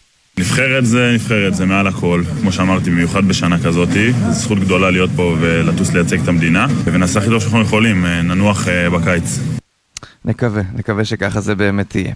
מכאן למה שצפוי הערב. ליגת האלופות, אולי המפעל הגדול ביותר בעולם למועדונים, לא אחת גם מטילים בו ספק ורוצים לפתוח אה, כל מיני תחרויות אה, אחרות בהקשר, אבל היום בערב, בשמינית הגמר, אינטר מול אתלטיקו מדריד, במשחק שישוחק במילאנו, ופז ו... אנדובן מול בורוסיה דורטמונד במשחק שישוחח בעיר ההולנדית. המשחקים הללו של ליגת אלופות ידועים באווירה המיוחדת שלהם ובהתרגשות הרבה סביב המשחק, ונדמה לי שאנחנו ניתקל בזה גם הערב אחרי שלב בתים, למרות שגם השלב הזה מוקדם מאוד, עדיין יש ממה להתרגש כמו שראינו בשבוע שעבר. עד כאן הספורט, אפי, בוקר טוב. תודה עידן. לפני סיום אנחנו ממשיכים במסורת שאנו מקווים שתסתיים במהרה, לא נפרדים לפני שנציין, הבוקר יש עדיין 134 חטופים בעזה עם בני משפחה שמחכים להם, אחת מהם היא טליה, נכדתו של החטוף אלכס דנציג. שלום, אני טליה דנציג, נכדתו של אלכס דנציג, שחטוף בעזה כבר 137 ימים, ואני לא אפסיק להיאבק עד שיחזור. סבא, אם אתה שומע אותי, תדע שאנחנו נלחמים בשבילך כל שנייה ושנייה חושבים עליך. תחזירו את סבא שלי הביתה עכשיו. תהיה חזק, אני אוהבת אותך. קולה של הנכדה טליה. העורך הראשי של בוקר טוב ישראל הוא שרון קינן, עורכת המשנה שחר קנוטובסקי, המפיקה הראשית של בוקר טוב ישראל גם הבוקר אורי שילה, לצידה מאי נבון, על הביצוע הטכני אלון סמיד, בפיקוח הטכני תומר גולן, עורכת הדיגיטל הדר ברלין, תודה גם למשה טורקיה, אחרינו אה, יניר וספי, אה, אנחנו ניפגש פה שוב מחר, יום רביעי, שש בבוקר, עוד יבואו ימים טובים יותר, בוקר טוב ישראל.